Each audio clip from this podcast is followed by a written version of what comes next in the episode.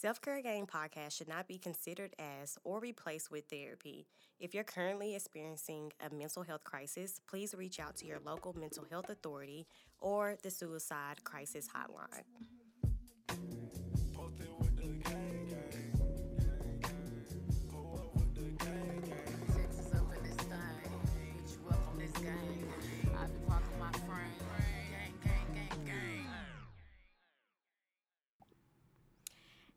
Y'all, it's your girl sent from Devyn, also known as, hmm, I don't know. I don't know, friend. I can't think who I am. You had a whole week to think. And I've been thinking of people during the week, but then I always forget. Um, you tell me who you are. Okay, hey y'all, it's your girl Des, also known as is Desi Cakes, aka uh, Shanti at 40. Mm, Ah, damn, you be okay, that's a- prepared, that's friend. a- That's a good one. Hmm.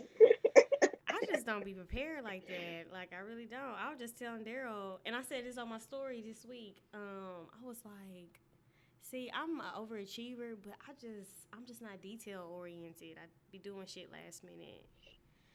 Hmm. I don't know, friend. I still don't got nobody. I Am I am Corey Gamble. Do you know who that is? No. Kris Jenner's husband, and he recently Oh, he went really off setting- yeah. on Kendall, cause and she needed to hear that shit, okay? But anyways, yeah. Welcome to Self Care Gang. Today's episode is sponsored by Hello Studios. So today we're actually in the studio. Desiree is virtual. Um, she went to go home. So yeah, that's what's going on today. And we do have a guest, my motherfucking friend. Way back, way back. way back. My friend Darryl. We've been friends for over. Do you think it's over twenty years? No, or like fifteen? Probably 15. Yeah, 15. close. You know, I like to exaggerate. Texas, I knew of you damn near 20 though, Yeah. because Lulu. hmm And then we almost went to um, Sadie, Sadie Hawkins. Hawkins, yeah. Y'all, this nigga could not go to Sadie Hawkins because he got into it with one of his teachers. I used to have a bad attitude, so. Yeah. So Darryl Really? my mother. yeah. Yeah. Bad. You can't tell how the way he was lighting me up before we started recording. Like, damn. No, he just the always only seemed very nice to me. He is appreciate nice, that. but he's I, one uh, of the few friends where I'm like, well, he be lighting me up. I be like, okay, friend. Okay, you right. Damn. Anybody else definitely gonna pop back. okay. So Darryl is my motherfucking friend. So friend, tell the tell the audience who I about am, yourself. what- Yeah, yeah, yeah, yeah. Mm-hmm. I look you want to do the little introduction that y'all did. So, you know, Darryl Warwick, also known as DW06, also known as that nigga Period. who's going through a lot of shit. Ah, damn. But you know, we all hey, are. the build up to the drop off. Okay, Just had to be real. Just had to be real. Uh, But yeah, a little bit about myself. I, I've known, like Devyn said, known her for a long ass time. Uh, Desi, we met actually at Devyn's crib, uh, and we was cool. We popped off like instantly, you know. We were pre-gaming. We took yeah, two with shots. a, with a few Mhm. shots. So We had a good ass night. PG. But I'm gonna let you know we turned to. we did. Uh, but yeah, so Devin, I've been seeing y'all do y'all's thing with the podcast, and we talked about it even when it was a thought. And I was like, you know, hey, one of these days you're gonna have to bring me on. We can talk about some stuff. And she hit me up. Was like, hey, you think you ready? Shit, why not? and so we it. here. we here. We here. So tell Our first your- male guest. Right. Let's talk about your um background a little bit, like your career. Uh, all right. So I started off. Uh, I used to work at TCU, um, and I did like mentorship stuff. Uh, that's what I did. That's what I loved. I still got a couple connections with the students that I knew then. They're not even students to me. They legit like my people. Uh, then I was like, hey, I'm done with TCU. TCU was a little, uh, it was a little white. It was a little too white. You you sure you want to name these institutions? Like you want to say the names of the company? No, yeah, let's name them. Okay. If it ain't directed, it ain't respected. Okay. All right, hey, that's what we doing then. So, yeah, I was there. um, and it, I just didn't like it. Um, it, it was a little bit taxing after I a mean, while. what they gonna do? Beat your ass? oh, Devyn want to talk. um, so- Y'all, this is what I be talking about when I say Devyn is about that life. This is why I be having to check her when she be like filter. talking about she gonna beat somebody's ass because she really will. but when I say I'm gonna beat somebody ass, it's like not literally. If it gets there, you for sure will. But she really just mean light you up. I'm a. Yeah. we can talk about it. Yeah, But that's what I mean. But I uh, will if I have to. dizzy body. but um, yeah, I was like, yeah, I don't want to do this. Uh, let me try this corporate stuff, and so that's when I went to uh, American Airlines, and that was dope. Like that was that was some stuff I had never did. That was some money I ain't never made. That was just, hey, I was I was lit. Lit, okay, friend. Uh, so yeah, I did that for a little bit, uh, and then October-ish, I was like, ah, I feel like it's something more. I went through that conversation for like a long time. Like, I feel like it's something more. December, I feel like it's a little bit more I can do. January, I really came to the table and was like, hey, um, there's more I feel like I can do. Uh, this is what I want to do. They really ain't meet me on those like terms. So I was like, hey, well, I'm gonna just bet on myself and we're gonna really see what this social media lifestyle talking about. And I've been doing influencing uh, since then. And I hate to call it influencing because I feel like, you know, that ain't really got no subs- substance. So, you know, I've been doing a lot of social media strategy, Yeah. you know, since can- Wait, so you don't have a full time job? No, I ain't had a full time job since January 31st, 2020. Mm-hmm. Wow, I didn't know that. Yeah. That's dope. A lot of a lot of It folks don't. That's why I said that nigga who is going through a lot of shit. But you doing Yeah. it. You doing it. yeah, it's so that's what I've been on. But it's it, it's definitely been dope because I bet on myself. Uh, but then it's those moments where it's like, damn, you really ain't had a job in majority of 2020. But you good though. I'm good. God is coming that's through. every single month. Faith over flesh. Hey, oh, yeah, what's up, evangelist? Yes. yeah, talk to me. Period. With the So, champagne in the. Since we're talking about you being a full time influencer now, share some of the um, the major campaigns that you've been a part of. Oh yeah. Yeah, go ahead, go ahead, clear uh, the throat. really, the biggest one's been uh, Fenty Skin. Uh, when that came through, I was, I was, I was, man. I still don't have the words for how I felt about that. I really was just like, how? I was like, I know him. you know, I was lit. I was like, I reposted. I was like, see you at the top, friend. bring out the sparkles. okay. No, but I, I really just thought like, dang, I'm on Rihanna's radar. Like that's that's dope for to even, yeah.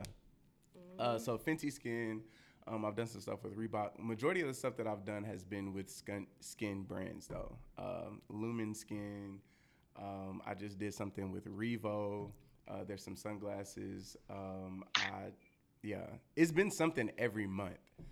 Um, so yeah, God has been coming through, but yeah, that's I, I would say the main two have been um, Fenty Skin, Reebok, and then I just did some dope stuff with uh, this uh, body wash kit with the uh, you saw uh, Oh Black yeah. Panther. Mm-hmm. You know, I was lit off that because I legit cried when uh, Chadwick died. Yeah. That was that Mm, was that that was a little tough. hard. Yeah.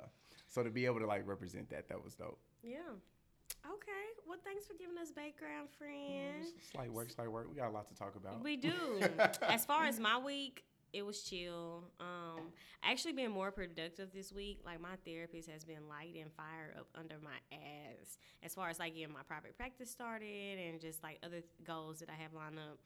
And she just been on me. So it's like the the self growth and the focus and all that has been real. You're really about to pop off though. Like when you say one on two sides of that, uh, not even to cut you off, but I was like, how does she not know that she's really almost done with these hours? Like, how you don't know that? But then it was like, I don't keep up Oh, hey, that price really about to go up. So what's that up? price gonna go up. hey, yeah. next Sunday Fun Day is on you. I don't know, friend. But yes, I don't, y'all. Like I said, I'm an overachiever, but I don't pay attention to the. I pay attention to the process, but I don't pay attention to what I have to do during the process. Yeah. So I just thought it was like January, February for some reason. I just estimated. But I actually like counted my hours. I've been past my hours. Like I've been hit my hours. Um, but as far as like the month, I didn't know it was November. So I was like, damn, your girl is going to be licensed before the end of the year. That's dope. And that's crazy. Yeah, you're right. Like, how do I not know that? But now I'm like, shh. Price going up. Okay. Price is going up. Price is going up. I'm so excited. Yeah, you should be. So Desiree, how was your week? Girl, so my week was good. Um, my birthday is on Monday, October 19th. We Um, turning up and I'll- weekend. It'll be my last year, 20 something. Damn, we old. Um, so I decided to, you know, since everything is pretty much closed and everybody's like cautious about traveling outside the country, although I wanted to go out the country, I just decided to come home to Michigan and spend a birthday with my family. I literally have not spent a birthday with my because my family all lives out of state. Mhm. I haven't spent a birthday with them since I think I was like 19. Oh wow. Damn. So it's like 10 years of uh not spending a birthday. It might have been 20. I think maybe 20 was the last year that they lived here and I had a birthday, but I'm not really time. sure. Long but it's just been a long time. That's good. Wow, that's, that's So- like I don't know. That's on some different type of shit. I don't know what it is. spending time with people that matter. Yeah, I like that. that's self care. That's a part hey, of I, self li- care. I like that. You yeah, need that. definitely. You Yeah. definitely do need that. But next weekend we turn up. So Darryl, this is the Yes. invitation. Uh, she Look, wanna this do- is the invitation. She want to do the invitation. invitation online, so folks know, Because like, y'all, we Devyn supposed to go out to eat after this, and Darryl swear I didn't tell him. But anyways, let's get into the media Oh, segment. Wow. wow.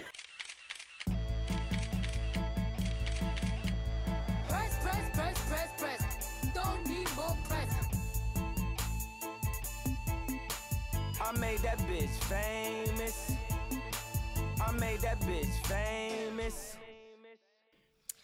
Okay, so let's get into the media segment. So first things first, y'all go vote. Please go vote. ASAP. Yeah, early voting in Like now. Texas. Yeah, like now. And I'm talking, I ain't even gonna vote it yet. But I'm gonna go vote this week, y'all. But early voting started October what day was that?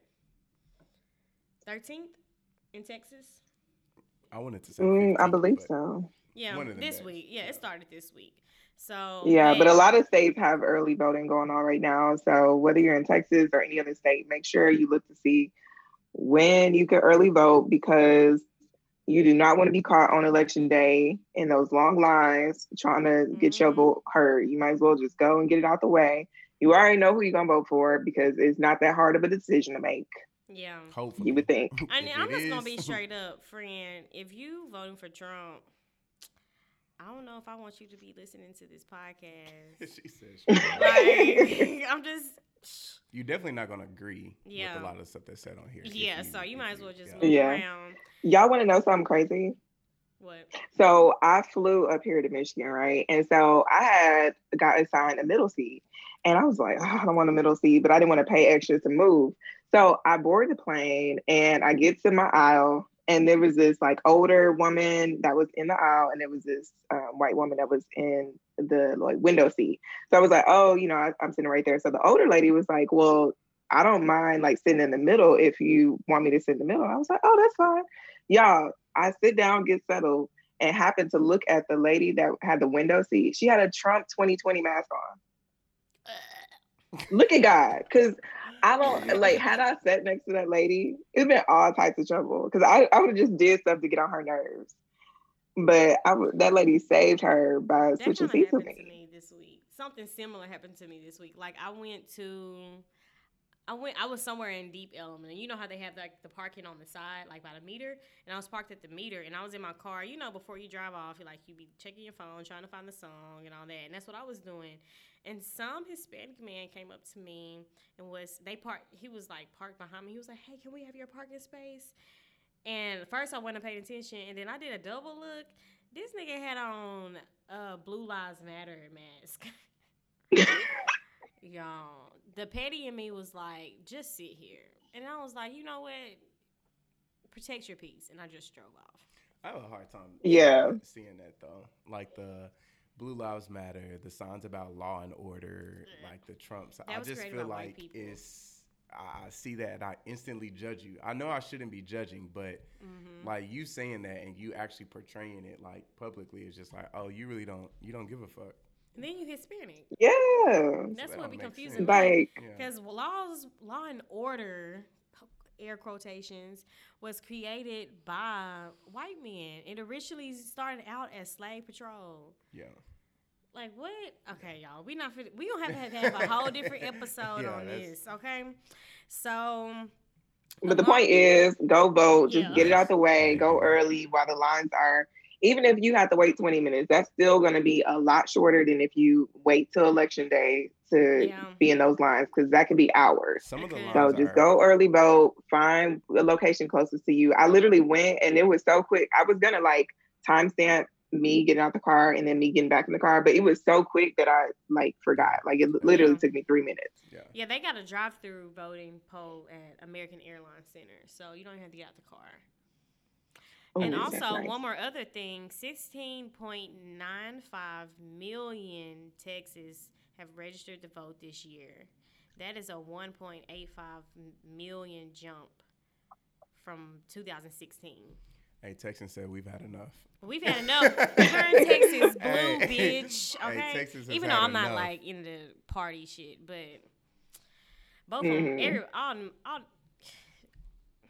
all of them racist. she got so much to say. Look, I almost said so. I almost said something like that was probably gonna be very controversial, so I'm gonna keep it to myself. All, all of them racist. Let's Yeah. keep it like that. Okay, so going on to the next topic. That's right. You can take this one off. Okay, so um, Nicki Minaj has been real quiet, um, but we do know that she had a baby. And at first, none of us knew like the gender of the baby or like whenever you know she actually had the baby, like what date or whatever. We just knew that she had her baby. Mhm. So she actually had a remix with Sada Baby, which if you don't know what um, song he sings, is that annoying song that everybody knows. Where I don't even know, I can't even think of the lyrics right now, but it's like so annoying. What's the name? But it's of catchy. it? I don't know what you're talking about. I don't know who Shoddy Baby is. Shadu Baby. Sada baby. No, it's Sada baby. Um, his song is I can't even find him on pod. Um, let me see. I swear I just did you spell it right? No, I don't think I spelled it right. I mean, how do you spell Sada baby? I was just like, let me go to my YouTube history because I definitely watched a little video with the lyrics. Is it called Shoddy Baby? Shady Baby? Mm, I don't think so. Okay, we'll pull it up for Let me see. Yeah, let me. I cannot get over how good those chips. just Whole lot of choppers. That's what it's called. Whole lot of choppers. Yeah. So if you've heard that song, it's it, it's like the most random song, but it's super catchy. A lot of TikToks have been happening related to the song. And my favorite one has been because he has like it's a whole lot of choppers, so he has like these gunshot sounds. And like my favorite video was this girl like uh reenacting what it's like to be 50 Cent when he got shot in the. What? like, it's not funny. It's it's, It's not, not. funny, but it is. Because 50 Cent full of not. shit. So it's And it's only like, funny because it's 50 Cent. He trolls everybody. ooh, So anybody else getting shot is not funny. So But she remixes that song. And anyways, Nicki Minaj um, remixed the song. She's been real silent, hasn't posted anything on social media since she's had her baby. And in her remix, she actually um, mentioned like having a play date. She mentions that she has a son. So now we know it's a boy. And then she mentioned having a play date with Adonis. And you know, like her and Drake been like beefed Already? out. she just had the baby. I mean, yeah, she just had the baby. But it was important because they've been beefed out. Like we we just thought we were never gonna get any more Nicki and Drake collabs. And her shouting them out, like he actually put it on his story and was like, "Play date come soon." And it was just real cute. It was a cute moment because now you know they got their whole little beef squashed, and you know we'll get some more Nicki Drake collabs. So I'm excited. into- Oh, they was into it over Meek Mill. Okay, yeah. Okay, that's cute. Yeah, they had fell out over the whole Meek Mill situation, and then you know all that. She didn't have beef with a lot of people. Drake, So, that's the one of the original Um, collabs. what'd you say? I said Nicki and Drake is one of the original collabs. Okay. Yes, best I ever had remix. Come on now. Yeah. I'm just glad she's growing up. Yeah, because yeah, I Nicki just- was tripping for a little bit. I, I was a fan of Nicki, but the way that people talk about her in the industry, I just you really it really makes you question like. hmm But I like that. I mean, you see that she, you know, valuing the privacy part. She's dropping the beef. a lot of people have been playing clips of her, like you know, her viewpoints on stuff, and it's old clips, but it's like you can see she's really like Grown. you growing up, yeah. And you are Mhm. at this point, you're an OG in the game, so like let us see that part and not you beefing, like Yeah. yeah. Also, Yeah. this makes me think of um, there's rumors going around that her and Cardi has um, squashed the beef, and they have a song Oh wow, that's coming out soon. that would be Which Yeah, is it's just a rumor, but I hope B that it's is true. a- yeah, Cardi is a cra- if it's true, Cardi marketing scheme is crazy. Like Yeah. she she is smart. Like she a little she. And, she, has sometimes, smart ways. y'all, she has smart ways, Yeah. or she has smart people around her doing Yeah, that she got a her. solid team. Because doing a song with Megan and then going to Nicki like that, this is what female rap needs. Like y'all really been on female rap hard as of lately. So I just feel like that would be lit. I hope it's true. They even have they Yeah. even have like the name of the song though, so we'll see. The same thing happened with Cardi and Beyonce apparently though, but the producer Oh yeah. leaked it and Beyonce pulled out. Oh yeah, you know, hey, if you B leak her ain't shit, playing. hey, yeah. So yeah. Speaking of Cardi though, um, you know, we had we said last week that Cardi and Offset divorced, but this week Cardi had her birthday party. He got her a Rolls Royce. Well, we talked about that last week too, and they were kissed or whatever. But this week she came on Instagram and said that they were together.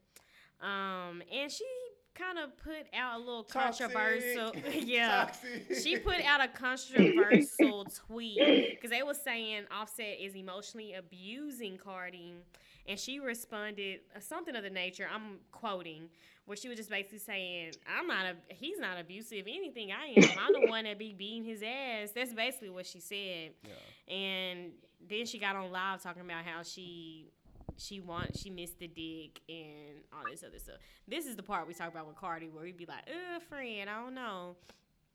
So what's y'all? Yeah, she that? also she also got on live and was saying how because she like she was on live, but she was actually having a conversation with her friend. And her friend said that Offset had purchased a truck way before like she filed divorce. Like it was before it was announced that she was filing, like he'd already bought the truck for her birthday. Um, or already started the process. Mhm. So it's kind of like they're having a conversation and we're just on live, like flies on the wall, listening to the conversation. So the friend was like, Cardi, you bipolar. And she was like, No, I'm not bipolar. I actually took a test and I'm not bipolar. So I thought that was interesting that she said that. But um I don't think. Yeah, she does We gotta stop make reference to them. What'd you say? I said I don't think she's bipolar. We gotta stop throwing that word around.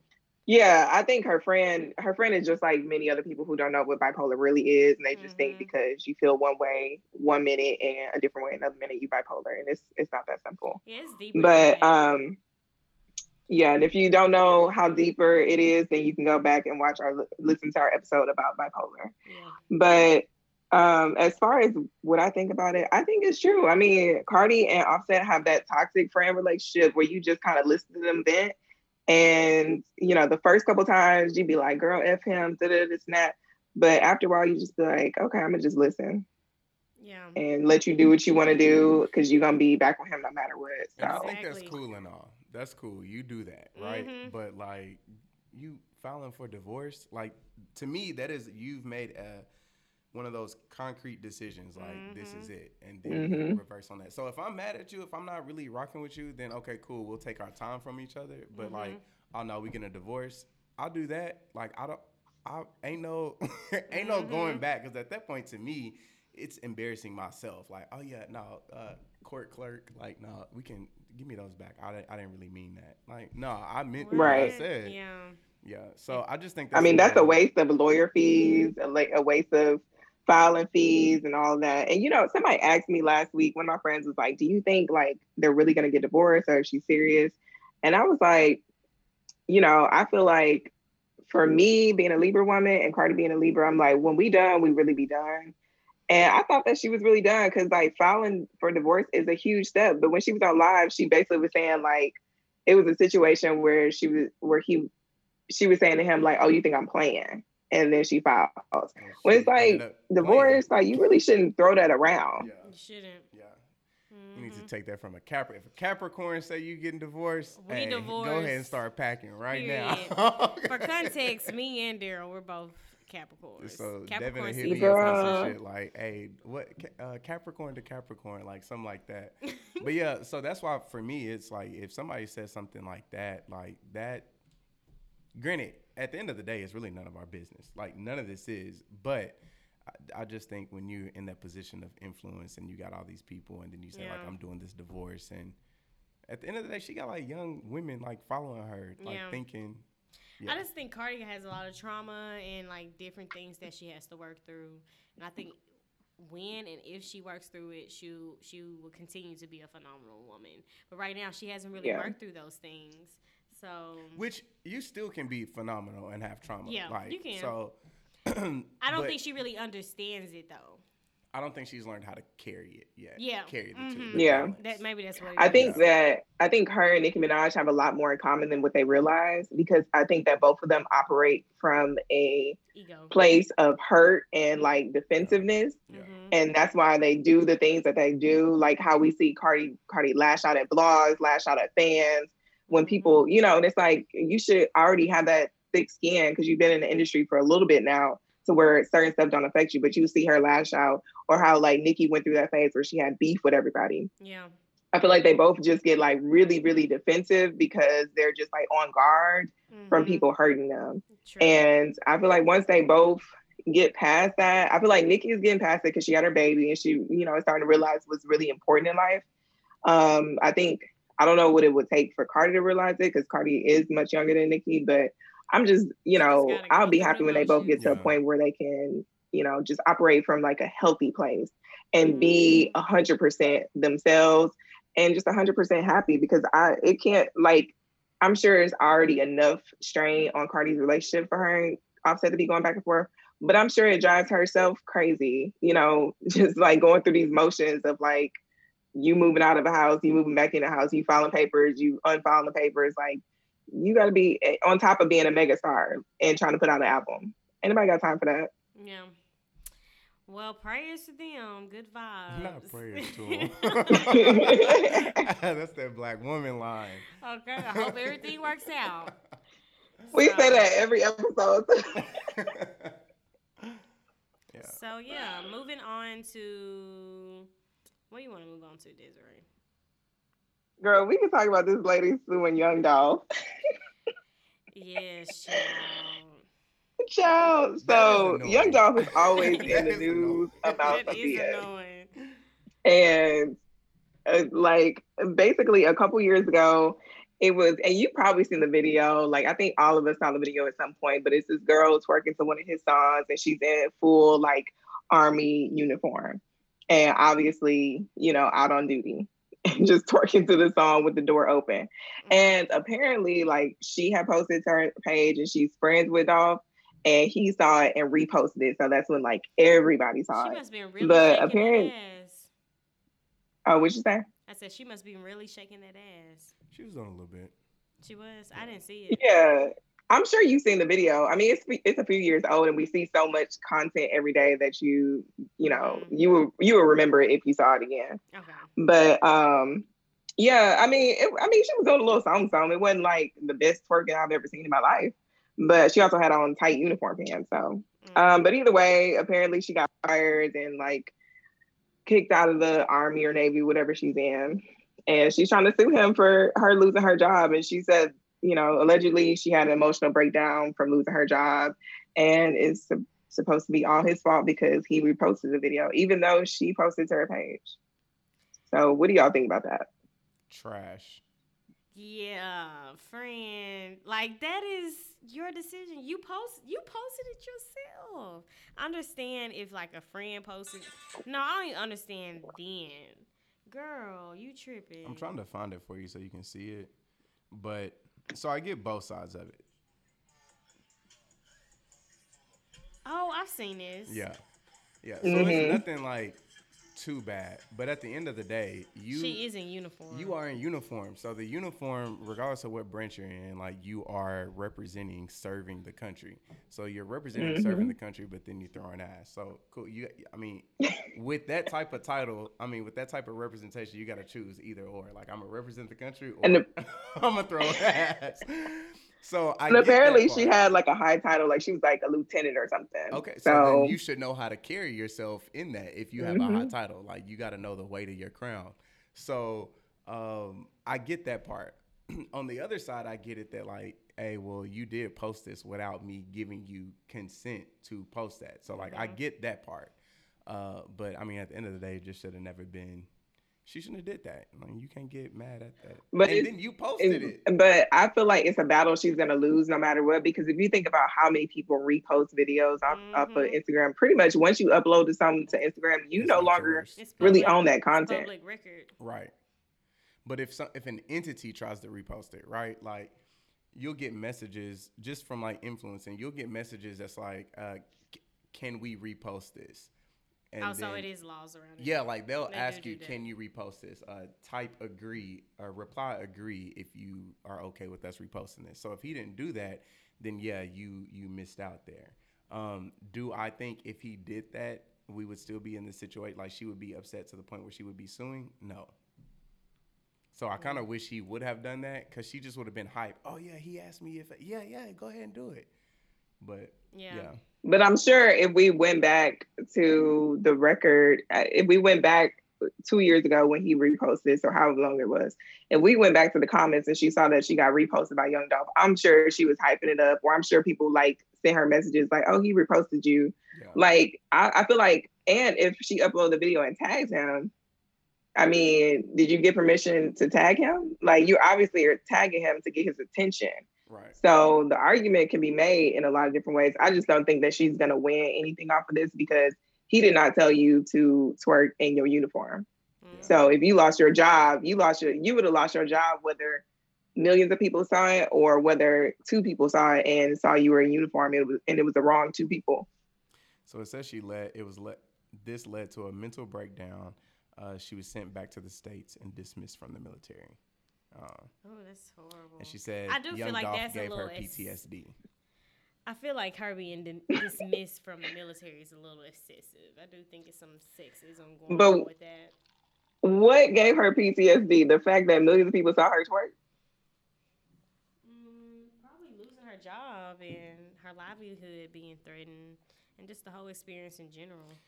She just said compensatory, compensatory, whatever damages for financial loss, damage to reputa- reputation. Damn, these champagne got me slurring a little bit.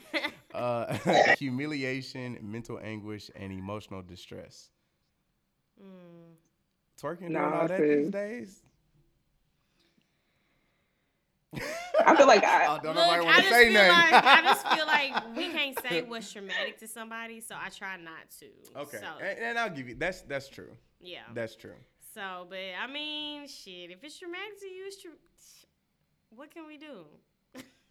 All right, and I with that, mean- I just I just don't think I just think it's an uphill battle for her. If anything, at the most, I think they would end up settling out of court Yeah. because I don't I don't know that she has a strong enough case to like win in the court. I think if he has a good team, they're gonna go back and look at like the comments and like did she say anything and Yeah. all of that. So Mhm. yeah, I agree. Did she It- tag him? Which yeah. I'm pretty sure she tagged him. It might. You be know, like most court. people are going to like why would you upload that twerking to his song and not tag him? You obviously did it for attention, or else you wouldn't have been in uniform. Honestly, Like you was trying to stand out. Honestly, she could have just went about it a different way. Cause if she, cause Young Dolph stay giving stuff away. Cause if she would have hit him up like, "Hey, I lost my job because you reposted this," You got Young another Dolph- Lambo. yeah, pro- Dolph probably would have like sent her a little something. You know what I mean?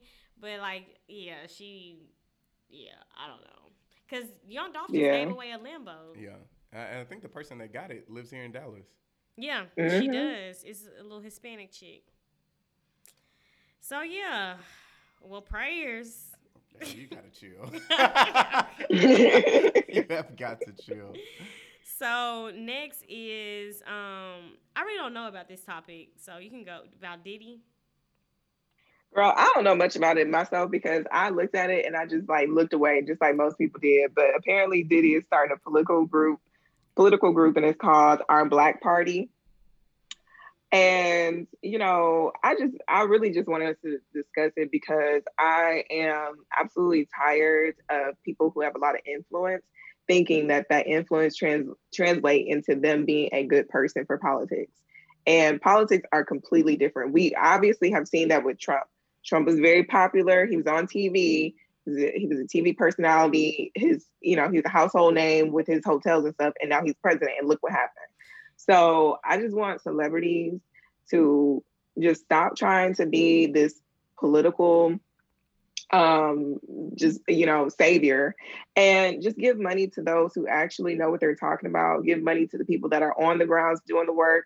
There are plenty of other like senators, um, grassroots um, groups, and just anybody else who you can support and direct people to than to just try to start your own Mhm. group because like Diddy and actually somebody said this on twitter they were like he couldn't even manage artists correctly so we think he's gonna do politics right yeah, and he launched this black political party, and it supposedly endorses um, Joe Biden for president. Um, and this party helps advance a political agenda that addresses the needs of black people. And he said he's working with young black elected fi- officials and activists to get people involved.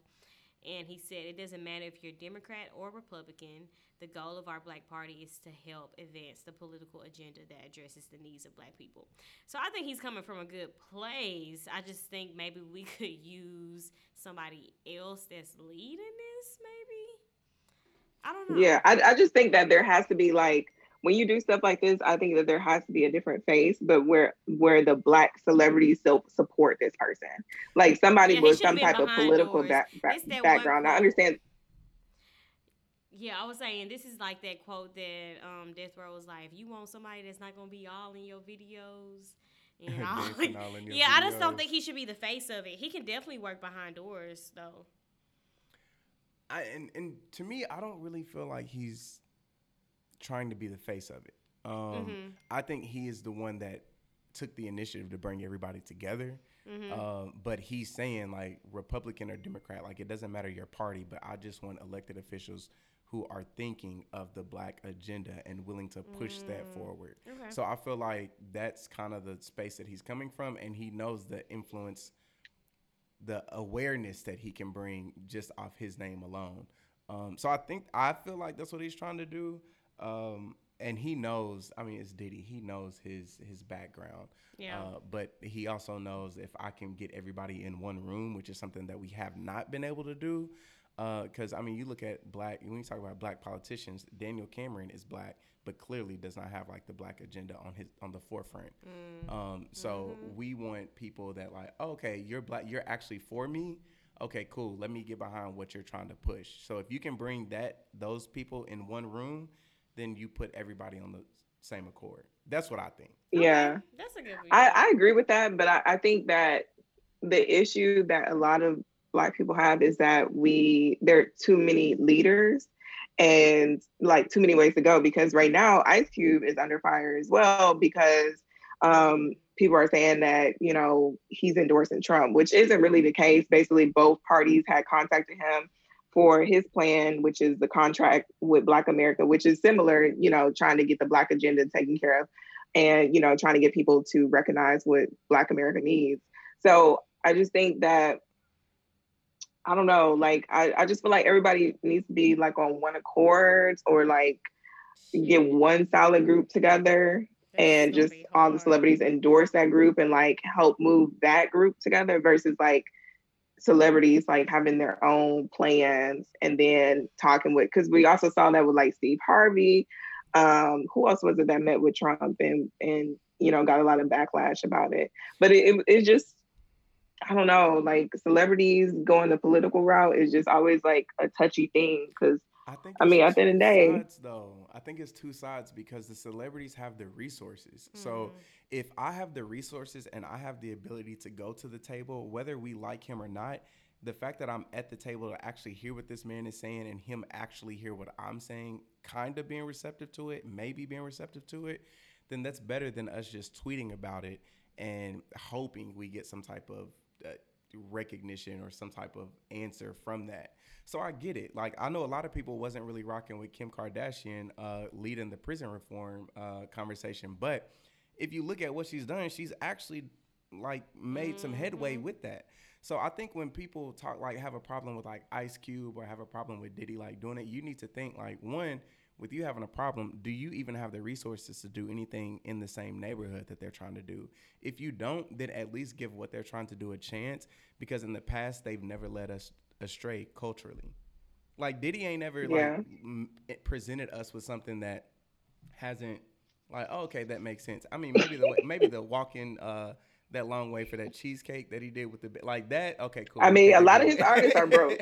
And not to say so- that that has anything to do with politics. I get what you're saying completely, and Yeah. I understand that.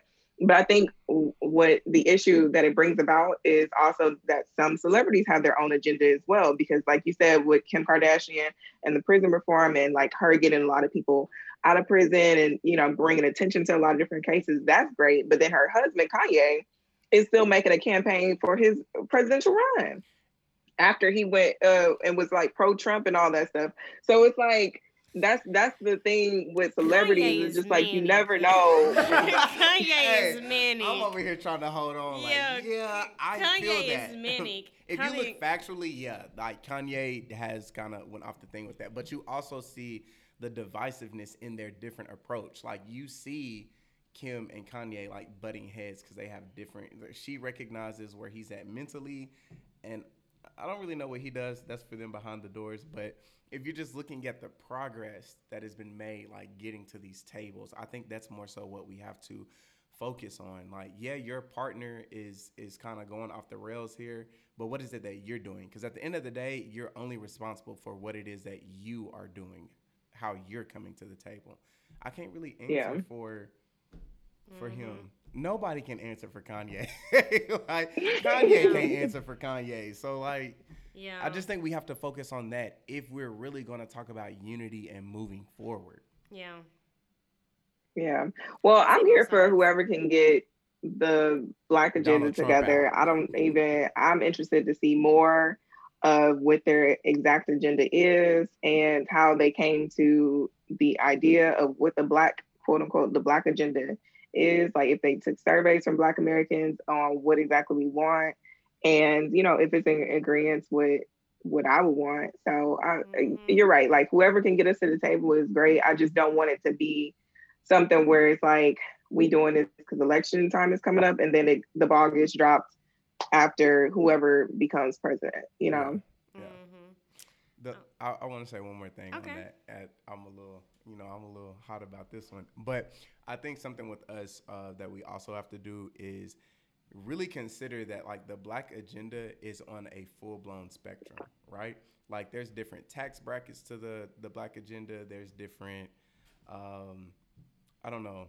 I'm just gonna say tax brackets. So like the policies and things that come with that. Like just because somebody is voting or their viewpoint towards a certain policy or legislation doesn't really match yours, and though y'all are you know both black, that doesn't mean that they're against you.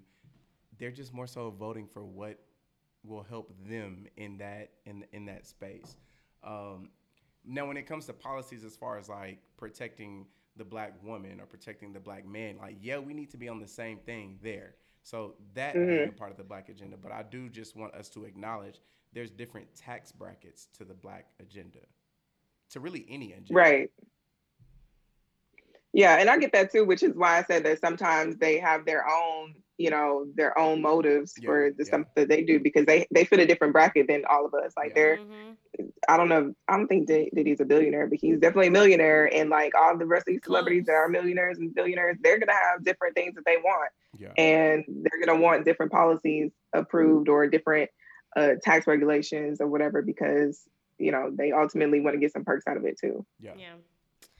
So I think we. Oh, so last thing. Black is, excellence. Uh, black black excellence. After talking all this this gossip, um, is that the Lakers won the championship. That's so beautiful. They did it for Kobe. Full circle. Kobe Full and circle Gigi. for the year that they had for sure. hmm For the year we all had, Uh, yeah, yeah. But specifically the Lakers. I get what you mean. Um, th- I- yeah. I so I I'm not this big like basketball fan and you know watch the whole finals, but I did like uh when LeBron was like, yeah, I need my respect. In, in, Mm-hmm. in the slightest way, he let y'all know, like, yeah, I hear what everybody's saying, but I just need y'all to know, peep this championship, and I need my respect. We Period. need our respect, Mhm. and I like that. Like, Energy. yeah, big energy. Energy. Big so what's up? I'm going home. Yes. Send me my respect. It Yeah. was beautiful. I I just love to witness it. Even though I didn't watch the game, but I'm glad to, you know, see the news, Yep. the headlines, For and the stuff like that. Yeah, for the culture, for the culture. Yeah, yeah. This was uh his third ring on his third team. And that's that's dope. LeBron is a legend. That's the type of shit I'm trying to be on. lasting through like generations though, because he's. His, I mean, I don't even know how old he is right now, but just knowing like you playing with like a lot of young dudes and you still like blowing them out, like you you they, Mhm. you cannot be touched. And so I think that's I think that's live. And then setting up his family to do like the same thing. Yeah. He's 35. Yeah, he's pretty young. Yeah, But like you know Yeah. that, but it's always like younger league kids. age. That is yeah. Oh, hey you. I couldn't imagine. Yeah. being an athlete like playing that long. yeah. Anything. Hell, I can't do And his school now. is still doing good. Like the fact that he opened up a school, Yeah. Mhm. like as a basketball player, like that's that's just crazy. And like it, I don't know, he's he just when you think of an ideal black man, like all you know, like we all have our issues, and I'm sure that LeBron has some issues that maybe we don't know about, and we don't need to know about because that's not our business. But when you think of the idea of, you know, kind of the American dream for black people, like that, he's living it. Yeah. Mhm. He's living it. sure He has his icon. family unit. He has a successful career. He has his generational wealth. He has like his daughter has a whole like playhouse in their backyard that looks like somebody house for real. And it's Mhm. all like he's just living. I love it. Oh, the she's dream. so cute. Yeah, yeah. So yeah, that's our black excellence. So I guess we'll get into the main segments.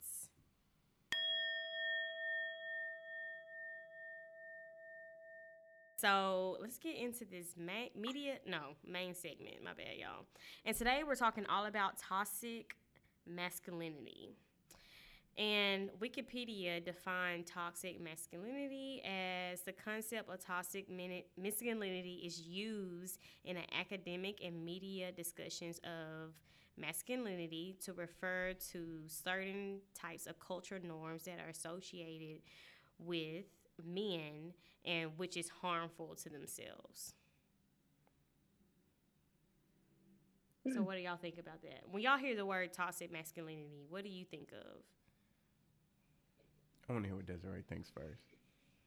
Oh, child. Yeah, hold on, let me- let me Um, I think that last part of the definition was right, where where it said that that is toxic to themselves, because I think that the topics, the word, the, the, the immediate things that I think of when we typically discuss toxic masculinity, it is something that will affect a man and his viewpoints on a lot of things in the world. So it does coincide with the, the definition there, saying that it would uh, Mm-hmm. would uh, be toxic to themselves. Yeah. But yeah, I think it's just when men have like just this just this set mindset to where they are have tunnel vision on something. This is how it goes. This is it's black or white. There is no gray area. It is either this or it's not that. Mm-hmm. Yeah, I kind of think similar. Toxic mascu- masculinity is just like standards that they put on men and how a man should act. And it really is toxic because all men don't act like that. So when I think of it, the term, I really think like the You sound like you about to disagree, friend. No, no, no. Right. I, am not. I'm not. I'm not. But I, I think it's. I think people really give it a deeper thing than what it really is. Like toxic masculinity is really just you having this whole macho, macho idea of what you should be mm. and you're not being it like yourself like this macho idea that like i can't cry and like nigga everybody cries or like this macho idea that like oh i can't tell my homeboy like i love you and nigga like everybody needs to hear i love you. Like male female young old like whatever. Um so i think we just i think it's it's a topic that like as men one of those we get defensive on already because it's defined differently like everywhere but at the basics it's just you really not embracing who what type of man you are. You're going by the idea of what society placed as a man and that's toxic. It's toxic to you it's toxic to your family it's toxic to the people that you know. So yeah i don't disagree but i think sometimes you lose us as men whenever it's this like esoteric huge idea of what it is when just like mm-hmm. scale it down to the basics like what do you think about crying as a man and then like I think we all need to cry. yeah but It's I'm- emotional release. I'm saying like that'll be like a checkpoint for like when mm-hmm. you're talking to somebody like to see like where they're at on what they think about it. yeah. Ooh, Okay. I'm gonna ask somebody that. Let That's me write that down. date. Yeah, that's a first date question. Okay? First date questions. First What do you date think about crying as a man? Yeah, because your girl is So still single y'all on. like a I, Pringle. I okay? knew Debbie was. I knew she was about to do that. Oh, yeah. Period. yeah. Um, so there's different like traits that goes into being toxic masculine. So the first one is being static. So this basically mean, means that men are constantly given the message that they must be self-reliant, independent, physically tough, and all that good stuff. So it basically says because being vulnerable will cause men to be ridiculed. What do y'all think about that? Ridiculed. It kind Um, of goes right into yeah, like, I mean- Yeah. that we just said about men be, being able to cry. Yeah. To me it's that it's i mean that's exactly what it is but y'all seen like the memes of like when they put like uh niggas would be on the phone like laying on the bed legs up on the wall like when they caking and stuff like that Yeah. like mhm. or y'all seen how they be like uh when men actually are dating uh females and they like all cuddled up like things like that Mhm. So that's really the other side of it. Like that's how you are whenever you're being vulnerable. But for some reason, you feel like you have to be like, "Oh no, I don't need all that. Like I'm, I'm good. I don't like." That's the whole Mhm. idea of being stoic, and it's like you don't have to be that at all times. Like you don't really have to be macho at all times. It's okay Macho, to. macho. the irony Yeah. of that, but like it's You know what? That reminds me of the scene. So I've been like binging uh, College Hill. And- I forgot which season it was, but it was the season with the guy that was white and Jamaican. He had braids. And he was feeling this girl, and like they was like booed up, and like they would, you know, be cuddling, all types of stuff. But when he came around his friends, and they was asking him, like, "Oh, you catching feelings? Like, don't let me find out you catching feelings." And he was like, "Nah, I would never catch no feelings for no hoes, this this and that." And she like overheard the conversation, and they got into it about it. And it was just like, dude, like you really actually care for her, but in front of these other men, you're having to you, you feel like you gotta be masculine and be like, no, I don't catch feelings for women. yeah, and it's good, like- friend. Why not? yeah. Yeah. I mean, that goes back to really if you even take it before that, right? Because you said watching College Hill, so these these the people that you were watching is are like adults. If you just take it back to when you used to get hell, I was one of them. You used to get teased. Oh, you a mama's boy? No, I'm not. I ain't no mama's boy. But I am, and who can whoop my but- ass? so now, but back then it was like, no, like I ain't, I ain't no mama. I love my mama, but I ain't no mama's boy. That was the idea of like, oh, I gotta be my like. I feel like I'm a Mhm. little weak if I, you know, love my mama. If I want to be Mhm. around my mama all the time. Yeah. Now, you a mama's boy. Yeah, yeah, I am. I'm actually about to go see her in a little bit. Like, I'm a mama's boy. Um, so I feel like that you brought the college hill idea, but I feel like that's even when you're a kid as a man, like that's sometimes what you have to like put this idea that like, nah, I'm pushing those feelings aside. This isn't how I really feel. Hmm Mm. And then that just perpetuates as you go grow older in that. life. They really be on y'all. Oh, Yeah, for man. feelings. So then it's that whole no fuck a hoe like hey catch uh flights not feelings. No, how about I catch both? Like, But people say that you be catching flights though. that's funny. Let's just be Right, honest. be at home talking about flights, not feelings. You don't even have a passport. Okay. Hey, that's the real. Yeah, let's start there. Do Can you, you, leave have a country? passport? Okay, because if you can't friend, I'm to. but yeah, yeah. So that's that's my take on that whole being stoic. Okay, that's. I mean, my take is I feel like men should be vulnerable. I cry Yeah. when I talk to them.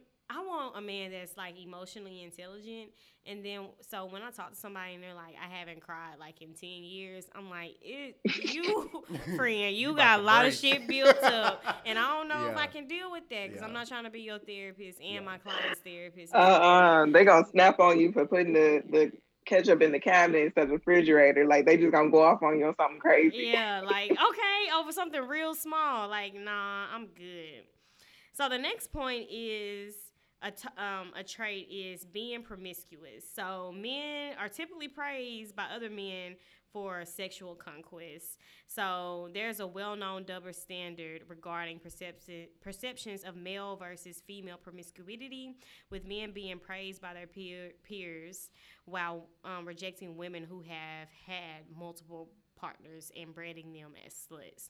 And this goes hand in hand with our last conversation that we had last week on our episode about the whole phase, um, because when women do it, it's literally called the whole phase. But when men do it, it's just like, oh, boys will be boys. It's just life. men.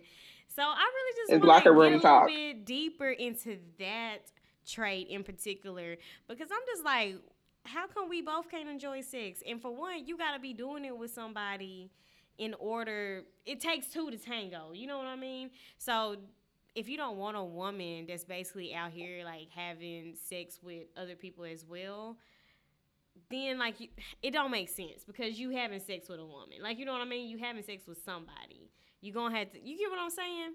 Or are you just fucking with hoes? And and I'm saying hoes because hoes is very subjective. I don't believe. That nigga sound like a pimp. So when I say hoes, I mean I don't think hoes. I don't think hoes I'm is just saying that because I don't know your name. yeah. I don't think I'm hoes is Texas, real. a hoe I don't. I really don't. I think hoes is a is a term that was created by a male dominated society. Like a who pimp say? Slickback. Yeah, No. it was created by a pimp named Slickback. Okay, so I don't really agree with it. So what y'all think? So I'm gonna just say I feel like that it's not as one sided as it, it's not as one sided as you think. Um, but I do think it's one of those things that like that is kind of how you enter your dominance as like, oh yeah, I got this, this, and this. Like you might have this, but I get more girls than you, or like you might have this, but like I can take your bitch. Like that's the that's the type of shit that's like praise. That's the type of energy that's like, oh, okay, you you you a cool little, you know, you good. Um, so I don't think it's as one sided as you think, but I do think that's something that w- we learn early on to put um a value on. Like, I, there's not really a value on feelings because, you know, from a kid, y'all y'all played me since being a mama's boy. But you know, I come into high school, you know, I start, you know, getting a little attention. Okay, so now I get attention from uh, the females, but then on the other side, my friends is like, hey, like they really feeling you. So now it's like, oh, okay, so this is like how you become that guy, and then it just gets worse and worse. Like, cause now everybody wants to be that guy. Everybody wants that clout. Everybody wants to go out, and like people just flock to them. And it's but it's gross though, and I don't think men men really realize it's gross. I mean, Like yeah, for to have all the girls want you, and to have to know that so you fooled with so many girls. And you've done X, Y, Z, and you out in these streets. You for the streets just like these other niggas. I mean, these other girls that y'all claim y'all don't want to talk to because you feel like she out in the streets too much. I can't talk to a guy that be out here like that. Like I really can't. I hear you. Okay. I hear you. But I, I don't know. I just think that's the difference because I'm not really caught up in like everybody that like or what you've done previously. Like I'm really not. But that just I I know I'm different in that sense. Um, But what about a guy that did that previously, or a girl that did that previously, but while y'all are talking, they're still kind of doing the same thing, but not as much. And then eventually they get to the point where they're like, okay, I want to settle down. I just want I want to just talk to you. But that's not like, but you've been playing this whole time, Phil. You've been out here exploring your options, and now that, you want to be then, with me. but then that goes back to was that conversation ever had where it's like, okay, it's me and you. If that conversation, And if, if it was, what? if it wasn't, that's a problem. Okay. If it wasn't, then what? Shit. Never really asking for advice on that. Uh, yeah, I'm really like, hey, can no. we can we go offline? Like, what's up? No, it ain't advice, y'all. It ain't advice though. But I have had this happen to me multiple times. Never asking so- for a friend. No, but I've had had this. I'm gonna be honest, straightforward. I've had this happen to me multiple times. So it may you may be feeling this animosity a little bit because I'm like these niggas got me fucked up. But like in reality, Yeah. like sometimes you do have these conversations with me, and they like, okay, we exclusive. We it's me and you, and they still be out here. But I just I I don't That's know. when you drop them immediately. Because if y'all I'm have that conversation, they still out that. here. That means they don't have no respect. We- Yeah, I don't even feel like we got that much time to really just. Yes, we dissect do. Come on, friend. But I don't feel like that's a conversation where you just, all right, peace, I'm out. Like, no, because at the end of the day, whether it's now, whether it's five years in, 10, 20, you're going to have a conversation where you have to repeat yourself. Look, Devyn ain't agreeing with it, but that's what you're going. If you talk to any one of them older couples that's like been together 30, 20 plus years, they'll be like, yeah, like so and so did this. Yeah, I had this conversation. Yeah, it's been hard as hell. But I think now we are just at the point where like, oh no, I'm gonna have a conversation with you once. You don't get it. It's it's it's done. Yeah, my therapist was actually talking to me about this. She was like, "We live in a, in generation where we take so much pride in cutting off people and this cut off culture that we don't even embrace times where we're just in that gray area where we're like, I don't know. Right. So so talking about that gray area. So if you have that conversation and then it's like, oh well, I thought that's what we've been doing. Like we had this conversation already, and then you cut them off. Well, in the event that like, and not even just using your personal uh, situation, but in the event that it happens again, well now I don't really know what it is to go beyond that because really this is the point where I usually just cut you off. So yeah. This is I'll true. It's where self growth happens. But if you're trying to grow with somebody, then you're going to have to have that conversation. So it's really just who do I want to deal with some bullshit And with? who would do I don't. So it's personalized. Yeah, it's very Mm-hmm. personalized. So when you go to like a group and they like, because I know how y'all do, like Desiree just said, "Can I leave his at?" Yeah. Well, you don't really know what this. is. You don't know the dynamics. Like even Mm-hmm. if I tell you what it is, you still don't know what it is because you don't feel it the way that I do. You don't experience it the way that I do. So you're not gonna get it. Yeah. Period. So I'm gonna talk to it. I'm gonna talk about it with the person that gets it. Okay. I feel that. I mean, So I can definitely saying- agree to that because I'm going through See, is- y'all what you said is absolutely true. Look, because like, we need advice, said the part where- when oh, well, I was just gonna say that the part where he said, "Okay, you so used to cutting people off at this point that now you don't have any experience past that point because you've always made that cut." That's, That's, true point. because a like that's kind of what. I'm going through, like trying to learn like what a serious relationship is and the, like the day to days of a serious relationship because I usually like then leave at the first sign of like a red flag. I'd be like, "All right, bye, peace."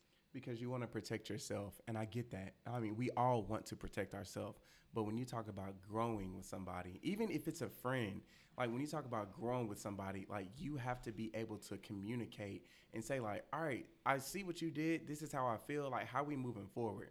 Like what are you doing going forward? And you also have to like embrace the fact that we might have to have this conversation again because you're human. You're going to learn. Mhm. like that's just that. None of us are going to get well i'm not going to say none of us but more often than not, we're going to have to have a conversation more than once. And that's something that I've had to learn that like you can't just cut people off because you're not giving yourself a chance to really understand what they're going through, and you for sure not giving them a chance for them to understand you at Mhm. all. Yeah. Mm. Friend, you know, you giving you That's putting the bitches on game, okay? nah, they probably mad at me like this nigga don't know shit. no, they probably gonna be like, he got a point. Like, you know, right? our he got a point or audience is whatever. woke. Yeah, our our audience is woke for sure. I appreciate that. That's that's good advice. Well, yeah, and I was gonna say on the uh men being promiscuous, I also agree with what you said because it is like when you think of like how we gauge success. Like as adults, we gauge success by how much money somebody has or what they showing on Instagram or when you come to their house, how big their house is, how nice their car is, et cetera, et cetera. So it's the same thing with gauging someone's like popularity or like their kind of like social stance. And so how Darryl was saying, you know, when a guy is starting to get girls, that's when he's starting to get noticed by girls, but then also by other men as competition. It's like, oh, he got something to offer. So I see, I see what he means exactly because I went through something kind of similar. Like I wasn't really like popular or anything in high school, but when I got to college, that's when like I started getting a lot of attention.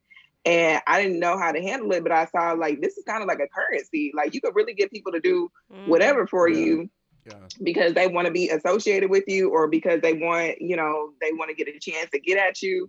And then you realize you got a little clout. So it Yeah. is kind of I can see how men fall into the trap Yeah. of being promiscuous because they don't really know how to balance it all. You Yeah. definitely have to know yourself and you have to learn yourself. Yeah.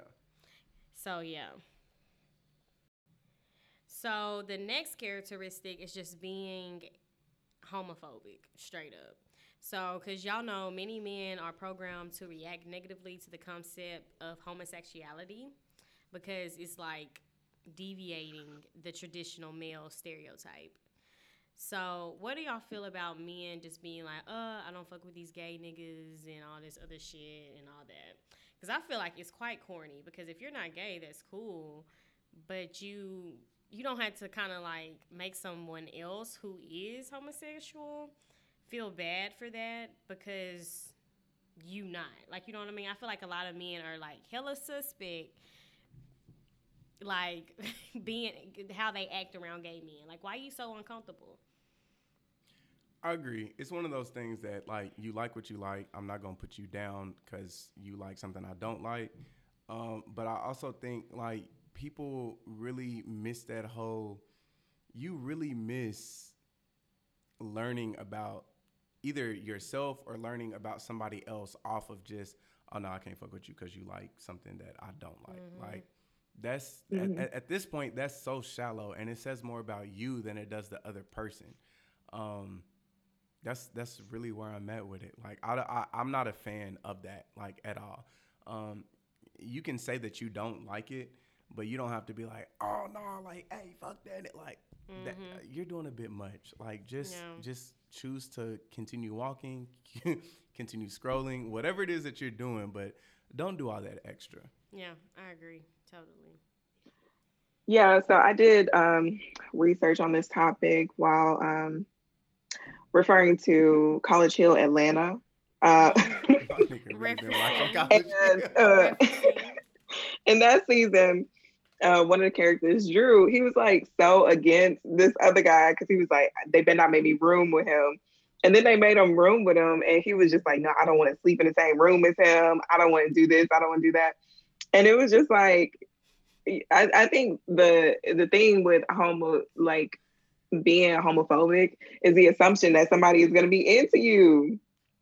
And that's just not the case like just because somebody is like gay doesn't mean that they are automatically just because a man is attracted to another other men does not mean that they will be attracted attracted to you just because you're a man. Same thing with you know being a lesbian like that doesn't mean that that woman is walking around attracted to every woman. Like you have your type and that's that and people just need to like get out of their heads thinking that somebody's gonna come and like like snatch them and make them gay just because they're they're gay. Like that's unrealistic.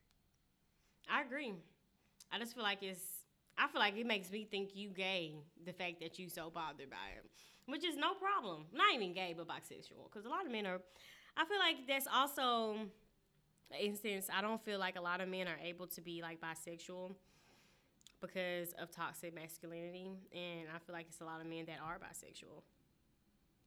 I definitely think it's one of those things that is, is prescribed to you, like how you should be, like the cookie cookie cutter box of what uh, black man is. Um, So I agree. I agree on that. Um, yeah.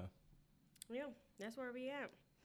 Okay, so the next one is being dominant. So men supposed to be preoccupied with power and dominance to the point that it may cause harm to others, such as verbal, physical, or online bullying. And that kind of goes back to when we talked about like if you just think about like the high rates of domestic violence, or if you think about like the high rates of like how men are more likely to if they die by suicide, they're more likely to use more aggressive forces compared to women. So that just kind of goes to that point. So why do we feel like men have to be like dominant all the time like that? I think we should be dominant. Now, I, I think you should also be vulnerable in the sense that you can't be dominant all the time. Like a machine can't run 100% at all time. Like there has to be a point where you kind of take the back seat. Um, I, I mean, you look at different couples, like sometimes the woman is this dominant person. Um, and then y'all get that, you know, I'm, I don't, I don't know if I want to say pushback, but y'all get this like, oh, the black woman is just so aggressive, so dominant, so. So I I think there's a sense of dominance that like both genders have to have, but I think you have to have that flexibility. Like, all right, cool, I'll let you take that that front seat. Yeah. Um, but it's those societal pressures like, nah, you got to do it 24 7. It kind of Yeah. goes hand in I hand think- with being that being, you have to be okay with not being okay. Yeah. Like, you have to be okay with not being dominant all the time Mm-hmm. and it not be an attack at like how much of a man you are. Yeah. Yeah. agree. I think it also depends on like your interpretation of being dominant because some people Yeah. think being dominant means that you're the loudest in the room or the most aggressive or like you mm-hmm. command the most attention. When it's just like that saying like the loudest of the room is usually the brokest. Because you know you you don't have to. There are a lot of things that you can be dominant in without even outwardly expressing it. Like to where things just people just have a respect for you because of who you are or what you've done versus you commanding respect or demanding respect from people um, so i just think that a lot of men tend to misinterpret it and uh, they try to take dominance versus just naturally having it Mm, that's a point. that's a point right there, friend. I didn't even think about that, but that's true. That's really true. So, also going into being dominant, um, a lot of that, another trait that it leads to is sexual aggression towards women. Um, it kind of goes back to just being promiscuous as well. So, men are more likely to make like sexual comments and sexist jokes towards um, women, commit sexual harassment, and accept racist myths and behave as if they're entitled to women's bodies. So just going off that, like the other day that I was I'm in like this therapist group where they we kind of consult with each other. And one of the therapists was talking about how he has a male client and he's in a relationship with a woman and everything is perfect. Like everything is good, but he doesn't receive sex as much as he would like. Almost like he's entitled to it. And he's willing to leave the relationship over that. And it's just, I think that kind of ties in with that trait of toxic masculinity because it's just like, I don't know. Like, I just feel like some men put so much value on sex. And So, I Some mean, there's a lot I want to say. Um, I'm not even going to say that it's the the value on sex, and I feel like this is a conversation that actually is one y'all should probably talk about this like another time. But it's not the value on sex; it's the value on dopamine. Like, mm. it's not even the value okay, of friend, I you got your degree in psychology, huh? the value of the actual act. It's the the value in the chemical that I can only really get from this act, and then I'm reminded of who I am. So I think that's more so what it is than anything. And so then there's sexual aggression towards that because at this point it's like I need that dopamine, and this is how I get mm. it. So what's up, and what you trying to do? And I feel like that's where a lot of people are in, in in an aggressive way. But then it's also on the other side of that because some of it is jokes, but we have to be careful in what we say as jokes, like because the jokes end up being repeated after a while, and then it's like, okay, well, this is this might not even be a joke no more. This might really be how I think. And I need to address that, but I'm with my boys and we don't address that. So, hey, look at that bitch with the fat ass over there. Like, Yeah. and that's what it becomes. Mm-hmm. But I don't really think the the main point being I don't really think it's the value on sex. I think it's the value on dopamine that you can only get from sex, or they feel that they can only, or you Mm. Yeah, know, put a pin in it We're gonna have to talk about that. yeah. Um, Yeah. yeah. I I can see that. That actually makes a lot of sense. Um, I think it also a little bit goes into the dominance thing as well, with being able to demand or command, you know, sex and like ownership of a woman. Um, again, where a man doesn't really understand what it means to be dominant and is forcibly taking dominance versus like naturally receiving or allowing themselves to be the quote unquote dominant person.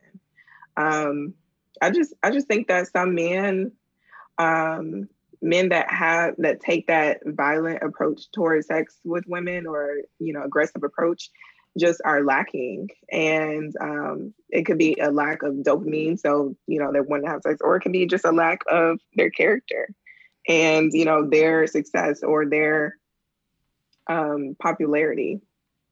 Yeah.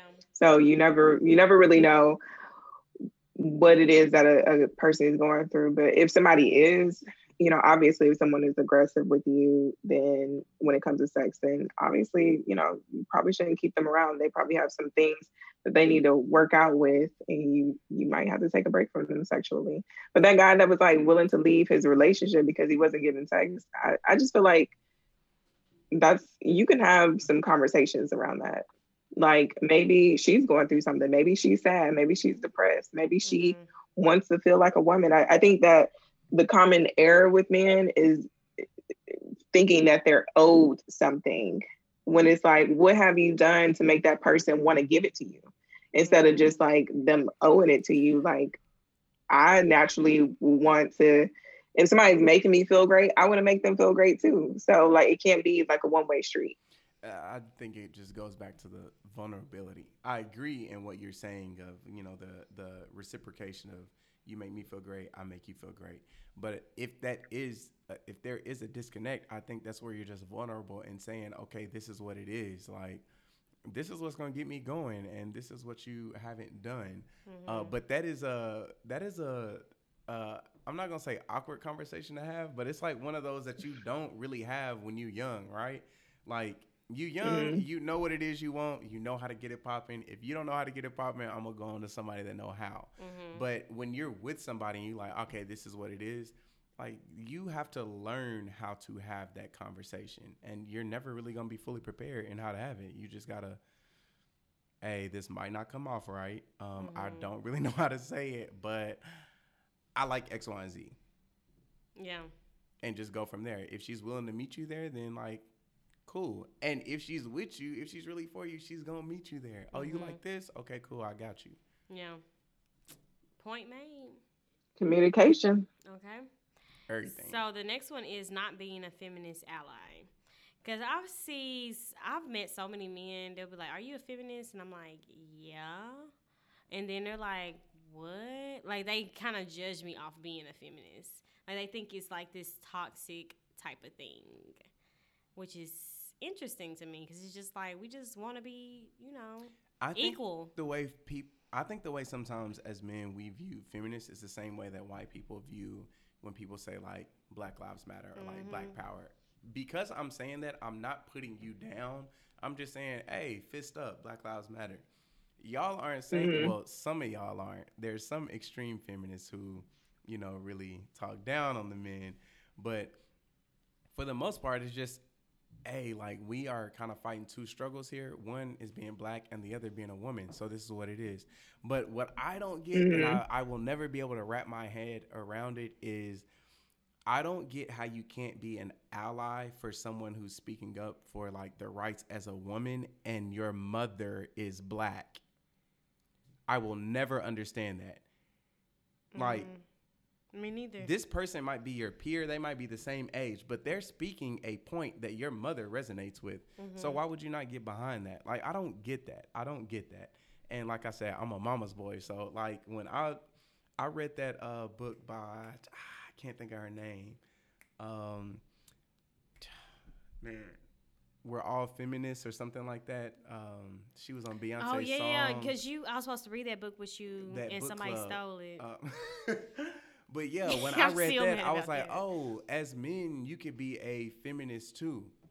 Like you can actually be an ally, or you can like self-label yourself as a feminist. But either like way, Will you're just you're just saying, hey, I see what they're saying, and they have a point. Like women should be able to do X, Y, and Z, Mm-hmm. whatever we do. I agree too. I don't. I think men take it much more as like feminism is like man hating. But that, but there is some that There is that. some. So there is some that do acknowledge that. we do have to acknowledge, but the percentage is small. Um, kind of like how white people be like, there are some good cops, yeah, but there's a lot of bad ones too. So it's kind of like that.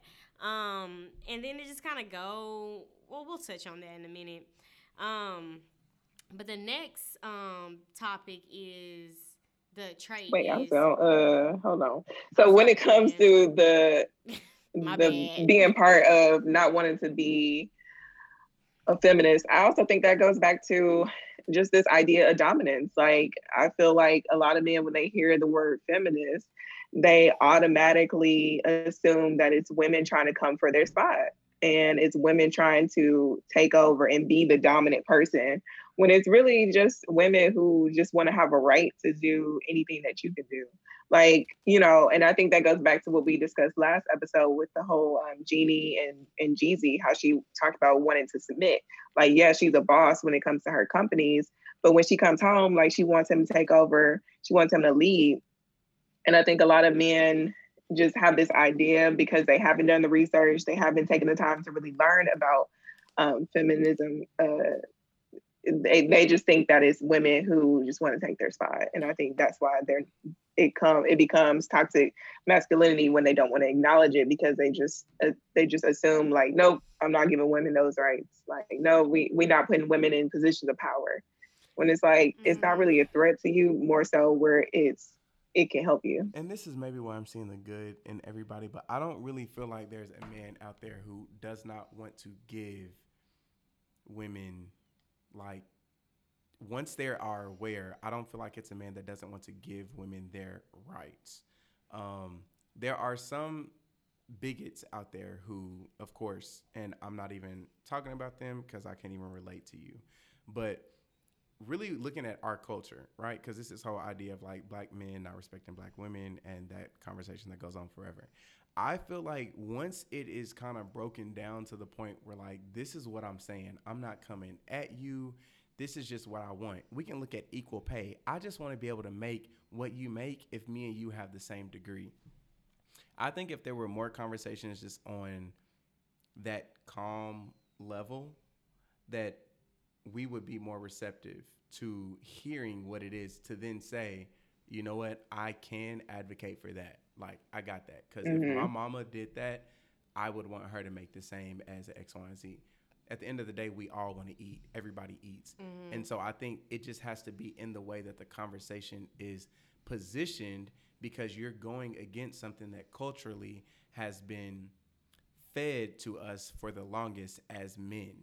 So then you have to be able to like like somebody like Devyn, if I didn't get it, I would want Devyn, you've known me for almost 20 years, come to me and explain to me what feminism is. And then if I don't get it, operate from this sense of like care. Like I really want you to understand because I don't want you to go out into the world with this misconception of what it is and not representing black women. And that's why I struggle because I be wanting to tell niggas they dumb as fuck. Okay. I'm gonna be honest. I'm gonna be honest. Like that's where I get. That's where I am. Like I just be like if you don't get it, y'all. like do your own research stupid Oh, you so stupid. And I try not to be like that. But you saying that just makes me like, okay, let me be a little bit more patient with some of these niggas because it is deep in our society. You know what I mean? Um, it's very deep rooted. So, I mean, that's all we can do. So the next trait is risk taking. So, connected to male dominance, toxic masculinity encourages taking risks and demonstrate dominance. So, men who buy into this are more likely to take extreme measures such as protect, petri- y'all can I say the word? Initiate violence, drive dangerously, gamble, and abuse drugs. So, what do y'all think about that?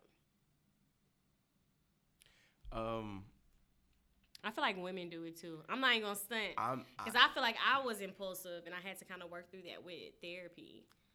yeah, I'm not gonna say that that's just specific to us. Like a, as humans, you're going to risk take. You're going to get some type of adrenaline off risk taking, off this gamble. Um, so that's not just us.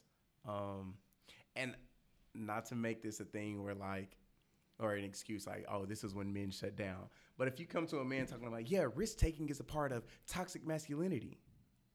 All right, honestly, I'm not trying to hear shit else you say because risk taking is something everybody does. Like that's not just us. So anything else that you're saying, I'm not. Ri- you came to this wrong, saying that risk taking was toxic masculinity. Mm-hmm. So I think, I think, yeah, not to go back down that rabbit hole, but Yeah, I don't think it's just. that's something across the board. yeah, I think it's something across the board too. Yeah. I mean, I I agree. Like, you know, like seeing that on like kind of a list of toxic behaviors, it, it is kind of like off-putting. Like, uh, like we all kind of do that to a certain extent, especially based on our age range and especially based off of like income, etc. But I do, I can see how it it would be something where men feel like you know is is a part of you know what they can do. Just like you know just kind of like having like a yolo approach to certain things mm-hmm. you know when it comes to i guess when i think of it i think of men that are trying to be successful or that are successful. Like how we see celebrities like a lot of celebrities mm-hmm. that will go and like you know we read a story they lose 50000 at the casino or you know like they'll bet on bet a million dollars on a fight or something like that. I just think that it just just the idea that like oh you know whatever i lose i can gain back. Like who cares? It's the value on materialistic items that people put value on. They're like, oh, you're willing to lose this. Oh, you really that guy. Oh, you really can lose fifty thousand and not. Yeah. You're really that guy. Oh, you're really willing to like bet your car on like that you'll do. Okay. Oh, you must have a lot.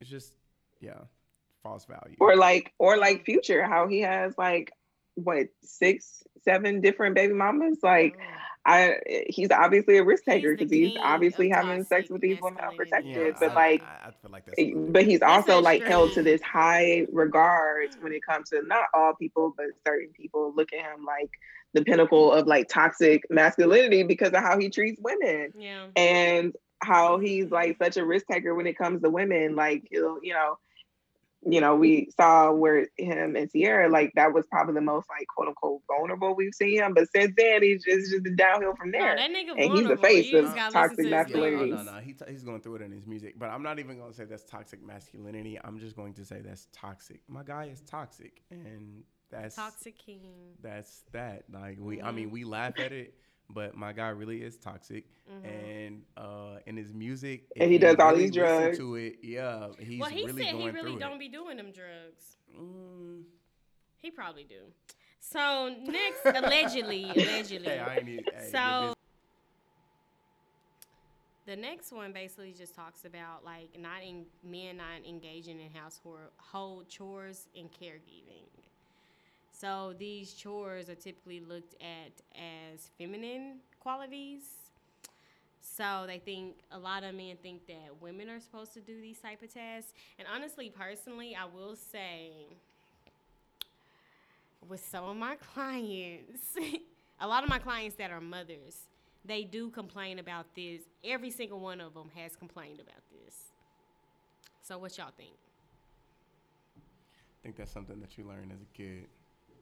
You you gonna do something around this house. You have to do X, Y, and specifically if you're coming from a single mother household.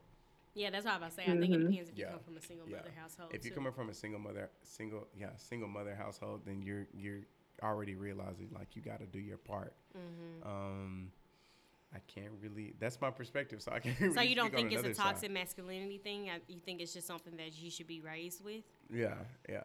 I don't, I don't, I don't really. I wouldn't credit that to toxic masculinity. Now, if you're saying the whole thing about like, oh no, um, men don't wash dishes, men take out trash, men don't vacuum. Uh, I'll change your oil or something like that. Like that. Okay, now you're putting like. Those are gender roles, and you really need to define those, redefine those, because, Mhm. yeah. But I don't think it's. I don't think that's toxic, personally. Yeah, I don't think it's toxic, but I do think a lot of men don't carry their weight in when it comes to household chores and stuff like that. So that they just gotta Yeah. communicate before y'all even move in. Because I'm gonna be like, look, you need to wash these dishes, okay? I'm tired of washing these dishes. Or like laundry. Go change the baby pamper. Start the bath water. Yeah. yeah. Y'all, Okay. need, y'all need to have that I agree. I feel like it is something that they need to be. I, I feel like everybody needs to be taught that at childhood, like how to do chores and stuff, because ultimately, like, it's especially with our generation, we're not getting married at 18. Like, people are really out here living their best lives. And so, as soon as you go off to college, you are more than likely living with yourself or a roommate, and you need to know how to care for yourself. You need to know how to iron your own clothes, wash your own clothes, cook. Mhm. I think that the idea that men have where they're looking for a woman that can cook, like we want a man that can cook too. Like, why can you not cook? Like, what do you do? Do you just eat out every day? Can you afford to actually eat out every day? Oh, that's a point. like, you have to be able to pull your weight just as much as Slide you want a woman to pull their weight. Yeah, I agree. But I do agree with um, Darryl when he said he doesn't think it's just like a toxic masculinity thing. So another point, um, so backstory. A Few years on Twitter, um, I came across this page, which is the Association of Faithful Black Men. Sorry if I'm pronouncing it wrong, but basically, Charlemagne the God like supports it and all that. Um, and they were talking about toxic femininity. Y'all. And I I told them, I was like, that's not a thing. and they were like, it is. If toxic masculinity is a thing, it's a thing. And I had all these niggas like troll me and attack me. And I'm just still just like, y'all niggas don't scare me. It's not a thing. So I'm just wondering, do y'all think toxic femininity is a thing? I need to find a tweet. The exact. I'm not gonna say tweet. it's a thing. I'm going to say there is a thing as extreme feminists. Um, extreme feminism. Mm-hmm. Um, that does exist. I'm not even going to front. There are there are two sides of it. There's the feminism where it's just like these are the the rights that I'm wanting. This is the equality that I'm wanting. But then there's the other part are these are the rights I'm wanting. Niggas ain't shit. Men, I hate them. I walk by them. I get angry. Like, okay, that's extreme. And you got to do some soul searching within yourself as to why you're even giving men that much power over your mood.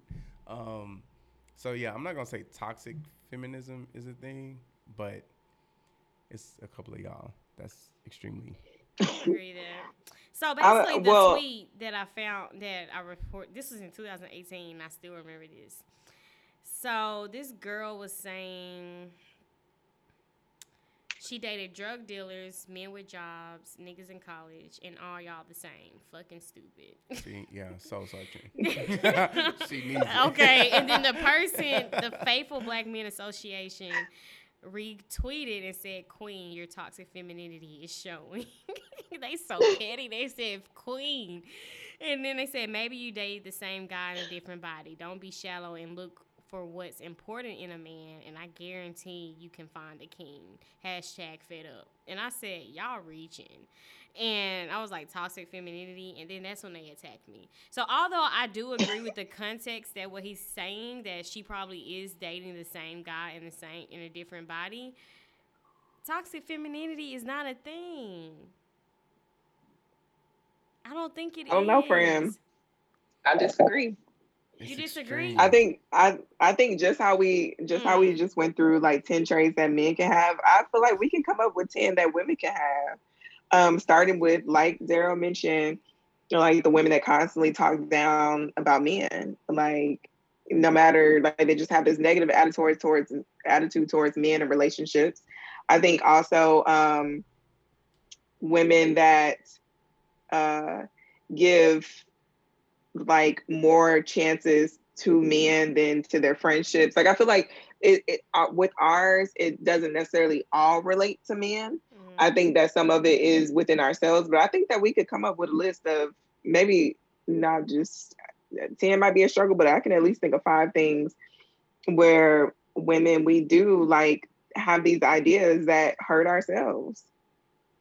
Or like even how women try to be dominant, like you know how we talked about before where men uh, you know have this like idea of being dominant. I think there are women out here that try to prove themselves to men or like try to prove themselves or but that's um, a result of toxic masculinity. You get what i'm saying?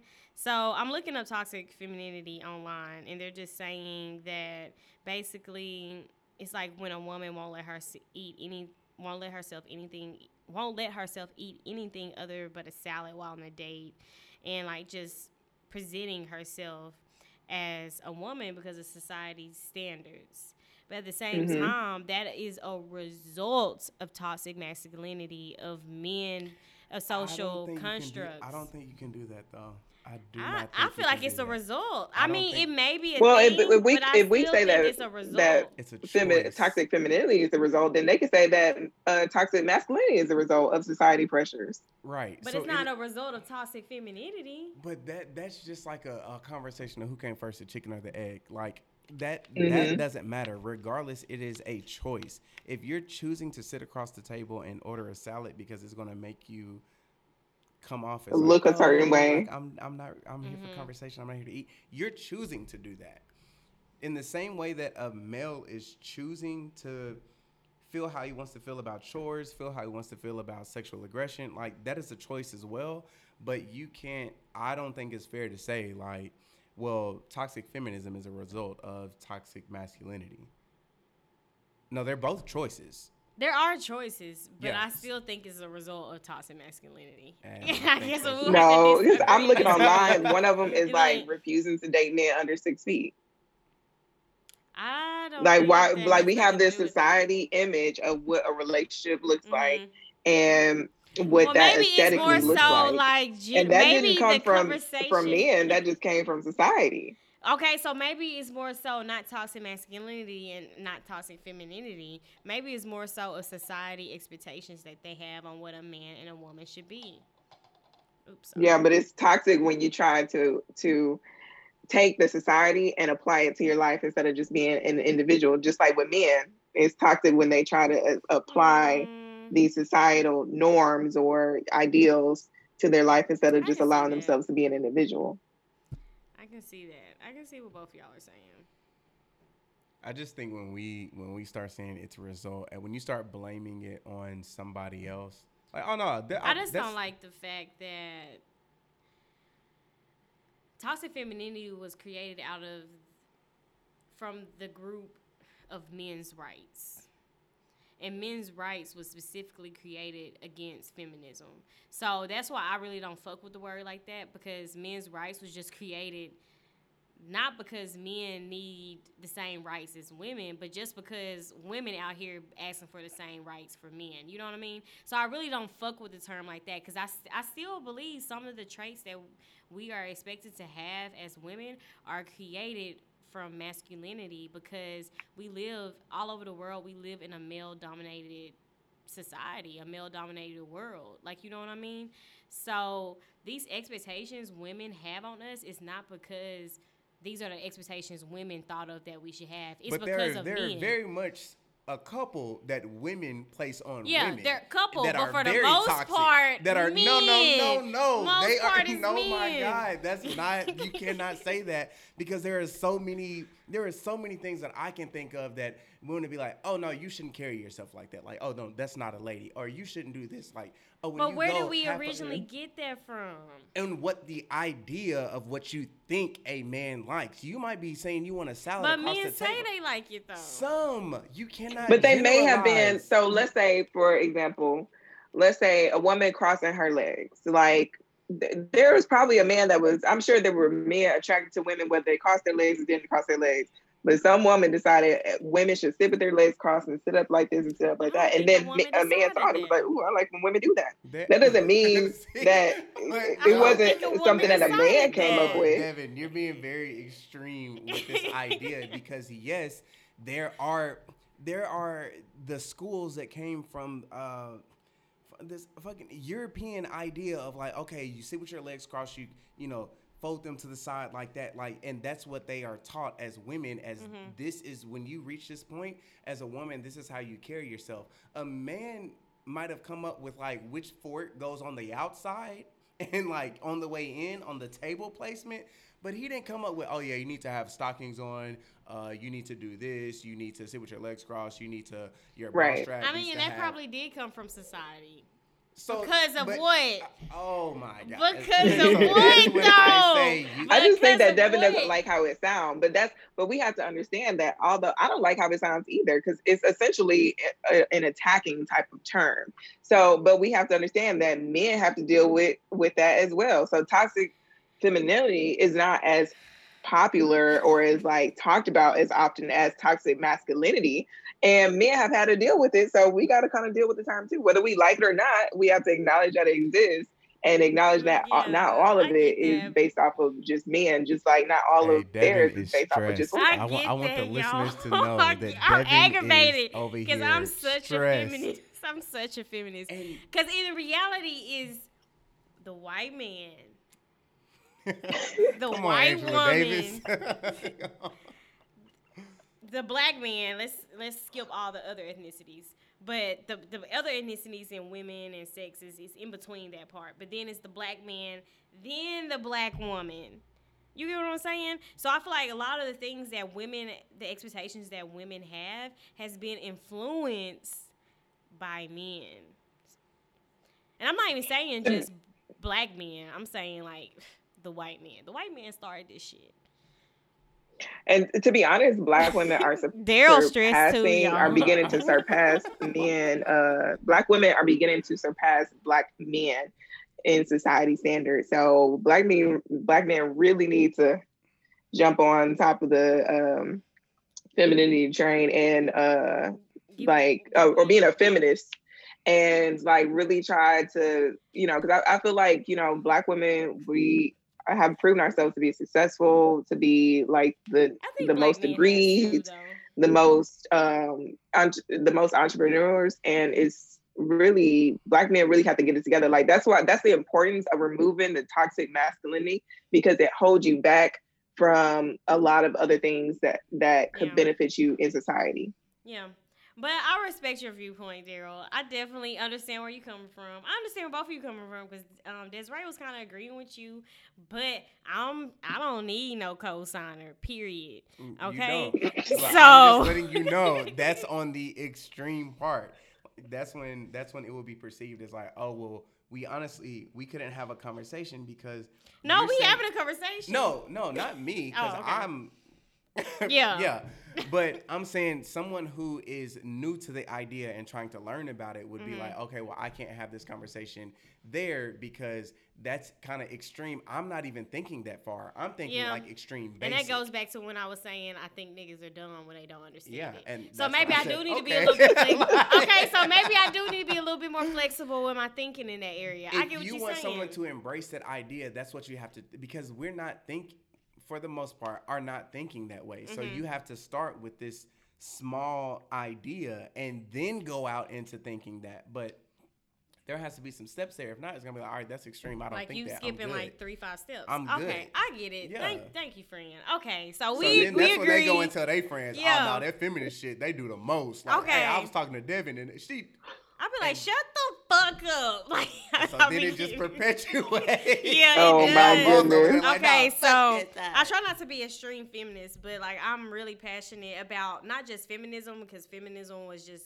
created by the white woman, but more so about intersectional feminism that intersects all races and cultures and all that. So I'm really passionate about that. So I'm sure y'all heard that throughout this episode, and I'm glad. I'm, Darryl was a perfect person to bring it on because we stay having debates about this. Like I had to get out my little jacket, y'all. I was getting hot. Hey, she was stressed. I was like, I wanted y'all to see. That's why I had to say like she legit was stressed. But I, I, I do think you know it was a good conversation. I think the fact that you're bringing up intersectionality is a good thing because it's more than just that one topic. Mm-hmm. Uh, when you talk about women, you have to talk about black women. You have to talk about black women with families. When you talk about men, uh, everything is on a spectrum. And so you have to consider that. And if you don't, when you don't, you are missing out on an opportunity to really learn something because at some point, something's going to hit close in your neighborhood. It's going to be in your direct circle. It's going to be in your family. Hell, it might be in your fucking spouse if you give them the opportunity to be vulnerable. Like you just never know. Yeah. And speaking of that, um, they said in this, we're gonna have to attach this article at the in our details. But in this article that we basically like based the episode off of, they said how we can end toxic masculinity is just basically having positive male role models that basically combat those expectations of what a man should be. And Darryl is a great role model. I will say that, even though we really didn't agree on some things, that's still my friend.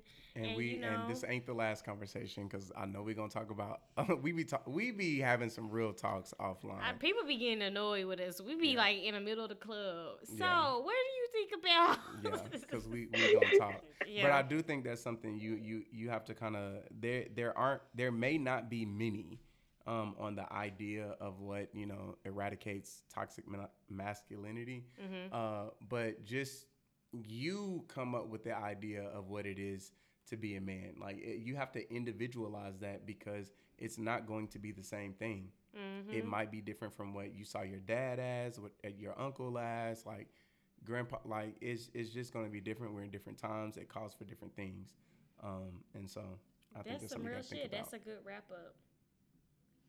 So, I guess we can get into asking for a friend.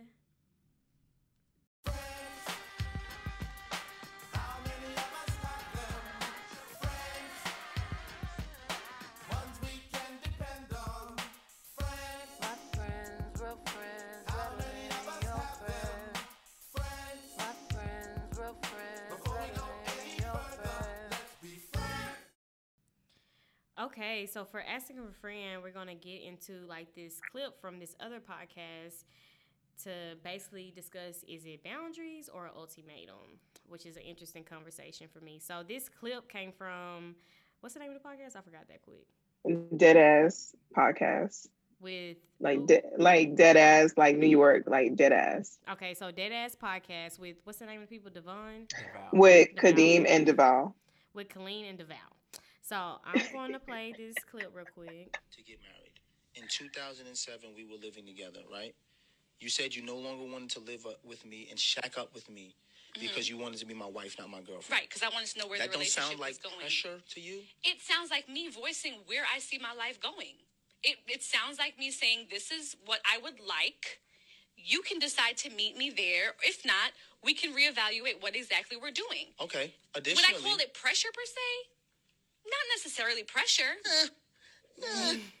pressured me to get married. Okay, so that's what we're about to talk about. So does it sound like she pressured him, gave him an ultimatum, or did did she simply just voice her wants and boundaries? She pressured him. I feel like it's she stated her wants or boundaries. Oh my god. Yeah, we need to see what Darryl got to say about this. he Speak up, said my she brother. just said she he just said she, um she pressured him.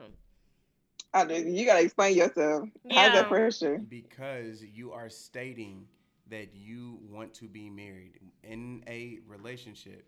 If I want to be with you, if I am with you, and you're telling me I want to be married, then damn, that's now on my radar. Not it was before, but now it's really on my radar because you aren't just saying that just to say like, oh yeah, I want to be married. You're saying it because that's what you want, and if that's not gonna happen, like, what's up? We need to talk about it. Granted i my plan was to marry you but now you're putting it like i want to be married i want to say they said in the in the year. Whatever there was like a stipulation on the being married. Um, I, I that's pressure, and Mm, that's I can see how it could be pressure, but the thing I think if there's a timeline, then it's pressure. But if there's no timeline, well, okay. So how do you approach a conversation like that? So Yeah, with what I was you, Darryl, with you being a guy, how, what's the proper way to approach that conversation and it not be pressure? that's just um, what is your idea on marriage? What do you think of marriage, and when do you know you're ready to marry somebody? And then in that conversation, that uh, should unfold a lot on the idea of where we are with marriage. Uh, but when you say like, well, where are you at with marriage uh, for this next year? Oh, okay. well, um, I wasn't really thinking this next year, but uh, if that's if that's what it takes to to keep you, and I I want it to be with you, but if that's what it takes, then I'll make sure I'm ready within this next year. But that is pressure for me to get ready in this timeline that you put on me. Cause women don't just say I want I want to be married or hey I want this red dress. it's like you either gonna do it or you not. Yeah. So if I want you, then I need to get that red dress or I need to get married in that time that you said that. And when he said that, I don't think it was he wasn't like chastising her for putting on that pressure. He was just acknowledging what that was with her putting those stipulations Yeah, I don't there. think he was that it was either. pressure. Mm-hmm. That's what it is. But I mean, okay, so Now Des is let's stressed. even back up a way. I mean, we're talking about marriage right huh? now, but I, I think that in general, like, what is a woman supposed to do? Because even like in our generation, when it comes to like that going from the talking phase to a relationship, like you have to have a similar conversation about like you know what you guys want. So if we're not if we're not supposed to put pressure on somebody about giving a timeline, like are we then supposed to just wait around because we know mm-hmm. that he knows that we want to be married one day? I mean, mm-hmm. one day for a guy could be in a year or in 10 years. No, and that's where you come with that conversation is what is your idea on marriage and when do you see yourself ready? If you are talking to Mm. him and then from that you gather, oh, so this is something you're looking at like from a 10 years uh, uh, point, then it's like, okay, well, yeah, we probably not going to work because like by 10 years, I should be X, Y, and Z. But if you get from that and then you say, oh, okay, so just pretty much looking at like your timeline on life, it's about like this maybe four or five years span and he confirms that, then it's like, oh, okay, well, that's what we're looking at. Either you're with that or you're not, but it's no pressure on you to do anything for me to stick to that four or five years. I'm just telling you when I would be ready to get on a knee and make a lifelong commitment. Mm. So present it more as this is what you want rather than the ultimatum. It is a conversation because Mm. a relationship is give and take. So while she might have been ready for the marriage after a year, that would have been something more so like, well, this is what I want. Um, because in that same Well, they were living together for a year, so it's assumed that they were like dating Right. for some time Right. before that. Right. But in that same thing, she was talking about like having kids, right? Like having them sooner than later. So then that's a conversation on okay, like with the kid situation, like I'd like to get that going, but I want to be married when I get that going. So like, Mm-hmm. what do we want to do? I I believe I have three kids. Yeah. Yeah. Mhm. Mhm. So. Well, uh, so if we start at this age, I can really only give you two because I want to be done by having kids at this age. So it's just a, a, a conversation, and I feel like rather than a dictator. this is what it is. Yeah. Like, and granted, I- So I ultimately, that you're saying get the get the timeline from the guy, yeah, and I'm not even saying Not get, even the get the timeline. timeline, have talk the about each But just like- conversation. yeah. Mm-hmm. Ask what is your idea on marriage? What is your idea on having kids? When would you like to have kids? How do I fit in that timeline that you have for yourself? Are you flexible on that timeline that you have with yourself? Those are all mm-hmm. conversations when you're mm-hmm. trying to meet somebody to be with them for a lifetime. Yeah. So with that not being the conversation, or at least the side that we saw, because maybe they had it later, but with what they presented to us, that is pressure. So it's how it's not what you say, it's how you say it. Yes. so it's really just I get what you mean by it being a conversation because it's really just asking questions. So it's just like how you ask a guy like, "Where do you see yourself in five years?" or you know, "What do you see yourself career wise doing?" You know, they usually have a timeline for that, so we just kind of have to also assume and go with the idea that they pretty much have a timeline for their relationship status as well. Because a nigga is gonna have a timeline for pretty much everything because time is everything, especially at our age. So if you're talking to a dude and he says like, and you ask him like, oh, in five years, what do you want to be? And he's like, oh shit, honestly, I don't know where I'm gonna be in five years. Uh, shit, I might go back. Uh, yeah, I don't even like that question. Oh, well, you should know everything from that answer. That like you, there's really no structure, there's no ambition, there's no nothing. I need to move around. But if he brought some structure and was like, oh well, in five years, well, right now I'm this, and in five years I plan on, I at least want to be making this. I plan on moving back to wherever. Uh, I'd like to, you know, at least be thinking about merit. Okay, so you have a plan, and you're able to communicate that plan even with you being unsure. What's up? What do you think about this? Mm. Okay. Yeah, I don't have nothing to say to that. You broke it down, friend. What she say? better. I think by that time, we naturally are just like You broke up. You said naturally, like what? Just naturally at a point where we are ready for something. Like usually by the time we get to the point of giving like the ultimatum, we've kind of just been going with the flow and just assuming that we could work with your timeline instead of mm-hmm. like asking what it really is. Yeah. So then that goes back to the conversation earlier where this is the point where you're like at a breaking point, but you don't know how to communicate past that point. There are going to mm-hmm. be. I was about plenty to of bring you back other points where you're in this point and, well, this is what I want to do and this is what I've been wanting to do. So what's up? That's going to come a couple of times in a lifetime. So if you don't know how to communicate past that, then that just means you're constantly going to be giving ultimatums, which is then going to come to a point, like they said in the podcast, where now we're looking at we've built this situation and it's really something that should have been talked about in the very beginning with the ultimatum. Yeah. Yeah. Fran made a point. I Now can't y'all argue got with me you on hot. that one. I can't argue with you on that one. You really broke it down in a way that I didn't think of. So I agree. I agree, friend. So yeah, anything else for you, Desiree, as far as asking for a friend?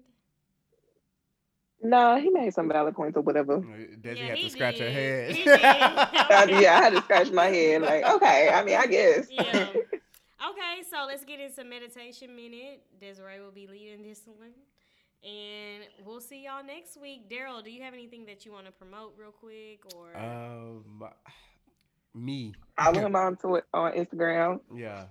Add me on Shout out your Instagram. Uh, at underscore DW06. Um, and I, you know, got some stuff coming. I ain't gonna release it right now, but I got some stuff coming. We cooking, and I'm about to be giving some some raw conversation here pretty soon.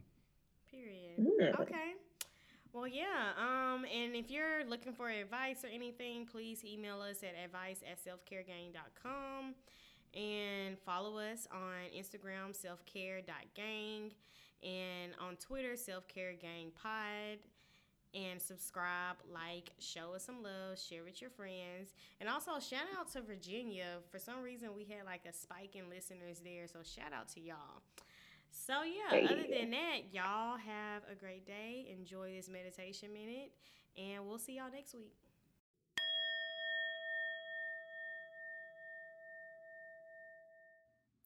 All right, guys. So for today's meditation minute, I'm actually going to share a self care tip. And um, this tip is in regards to kind of the changes that most of us have had in regards to COVID 19. A lot of us are working from home, which um, I don't know. I'm not one of those people that have ever liked working from home. I guess before COVID 19, I've worked from home before, and I understand how taxing it can be. And it's hard to really like turn yourself off if you're like a workaholic or if you're just like an overachiever who likes to you know get stuff done and you know like oh you know i might as well work an extra five minutes. Like i already knew how stressful it can be to work from home. So with covid a lot of people who have never worked from home before are being forced to work from home. And um, to be honest it's kind of our new normal now you know as the scientists predicted we're in our second wave of the coronavirus here now that we're in october. And to be honest, a lot of people who are working from home will still be working from home well into next year. So, one tip that I learned while working from home is the space that you have is very important. So, what I mean by that is a lot of people, you know, don't have a second office where they can um, set up their computer and, you know, dual monitors, etc. So, if you are one of those people like me, you may have set everything up in your bedroom. Well, I recommend if you can help it to not have your work set up in your bedroom. I know you're probably thinking, like, girl, I don't have that much space anywhere else. I don't really know. Like, what do you mean? Like, why is it a big deal? Well, let me tell you from experience um, and just in general knowledge, wherever you do something becomes the area for that space. So let's say, like your bedroom, you sleep there, so that's a sleeping area. Your living room, you wa- you may watch TV, that's your TV area. Your kitchen, you cook, that's your cooking area. So if you then put your home office into your bedroom, it's now a place where instead of you thinking of sleeping and relaxing, it's a place where you would work. So it can be even harder in that time to turn off when it comes time for bedtime. So you end up working later hours because you're just like, oh, I might as well. Or you may end up when it's time to go to bed finding it hard to go to sleep because that work is in your bedroom. So if you can help it, um, go ahead and switch that out. Um, if you follow me on Instagram at It's Cakes, you will see that on my story I posted how I switched out my work um, computers. I had dual monitors and a laptop, and I just put my personal lap, uh, laptop and computer back into my bedroom. So it's just you know something I do leisurely for my hobbies when I'm usually on my computer, and then for my work setup. I'm actually going to move it to an area of the home, my apartment that I don't use, which is like my dining room area. I don't really entertain much there, and also um, with it being COVID, nobody's coming over my house anyway. So I'm gonna buy a second desk just to set up my uh, work uh, computer and everything, which may sound like a lot, but to be honest, it makes a huge difference. Like now, when I go into my room, because I have a job that is very stressful, when I go into my room, I'm not thinking about work like I was before. I'm not waking up and seeing my computer and thinking about work immediately when I wake up. Um, you know, it's hard to, it was just becoming hard to like pray or like meditate or like focus when I was in my bedroom with work kind of staring at me. So, yeah, that's my self care tip. If you listen to this and, um, you know, gain anything from this tip, let me know and share with your friends as well. I think it's something that we tend to overlook because we're just looking for a space to work. But you can actually benefit from separating your relaxed area and your work area. So that's all I have for you. And y'all be sure to like us, subscribe, and share us with your friends. And namaste, gang.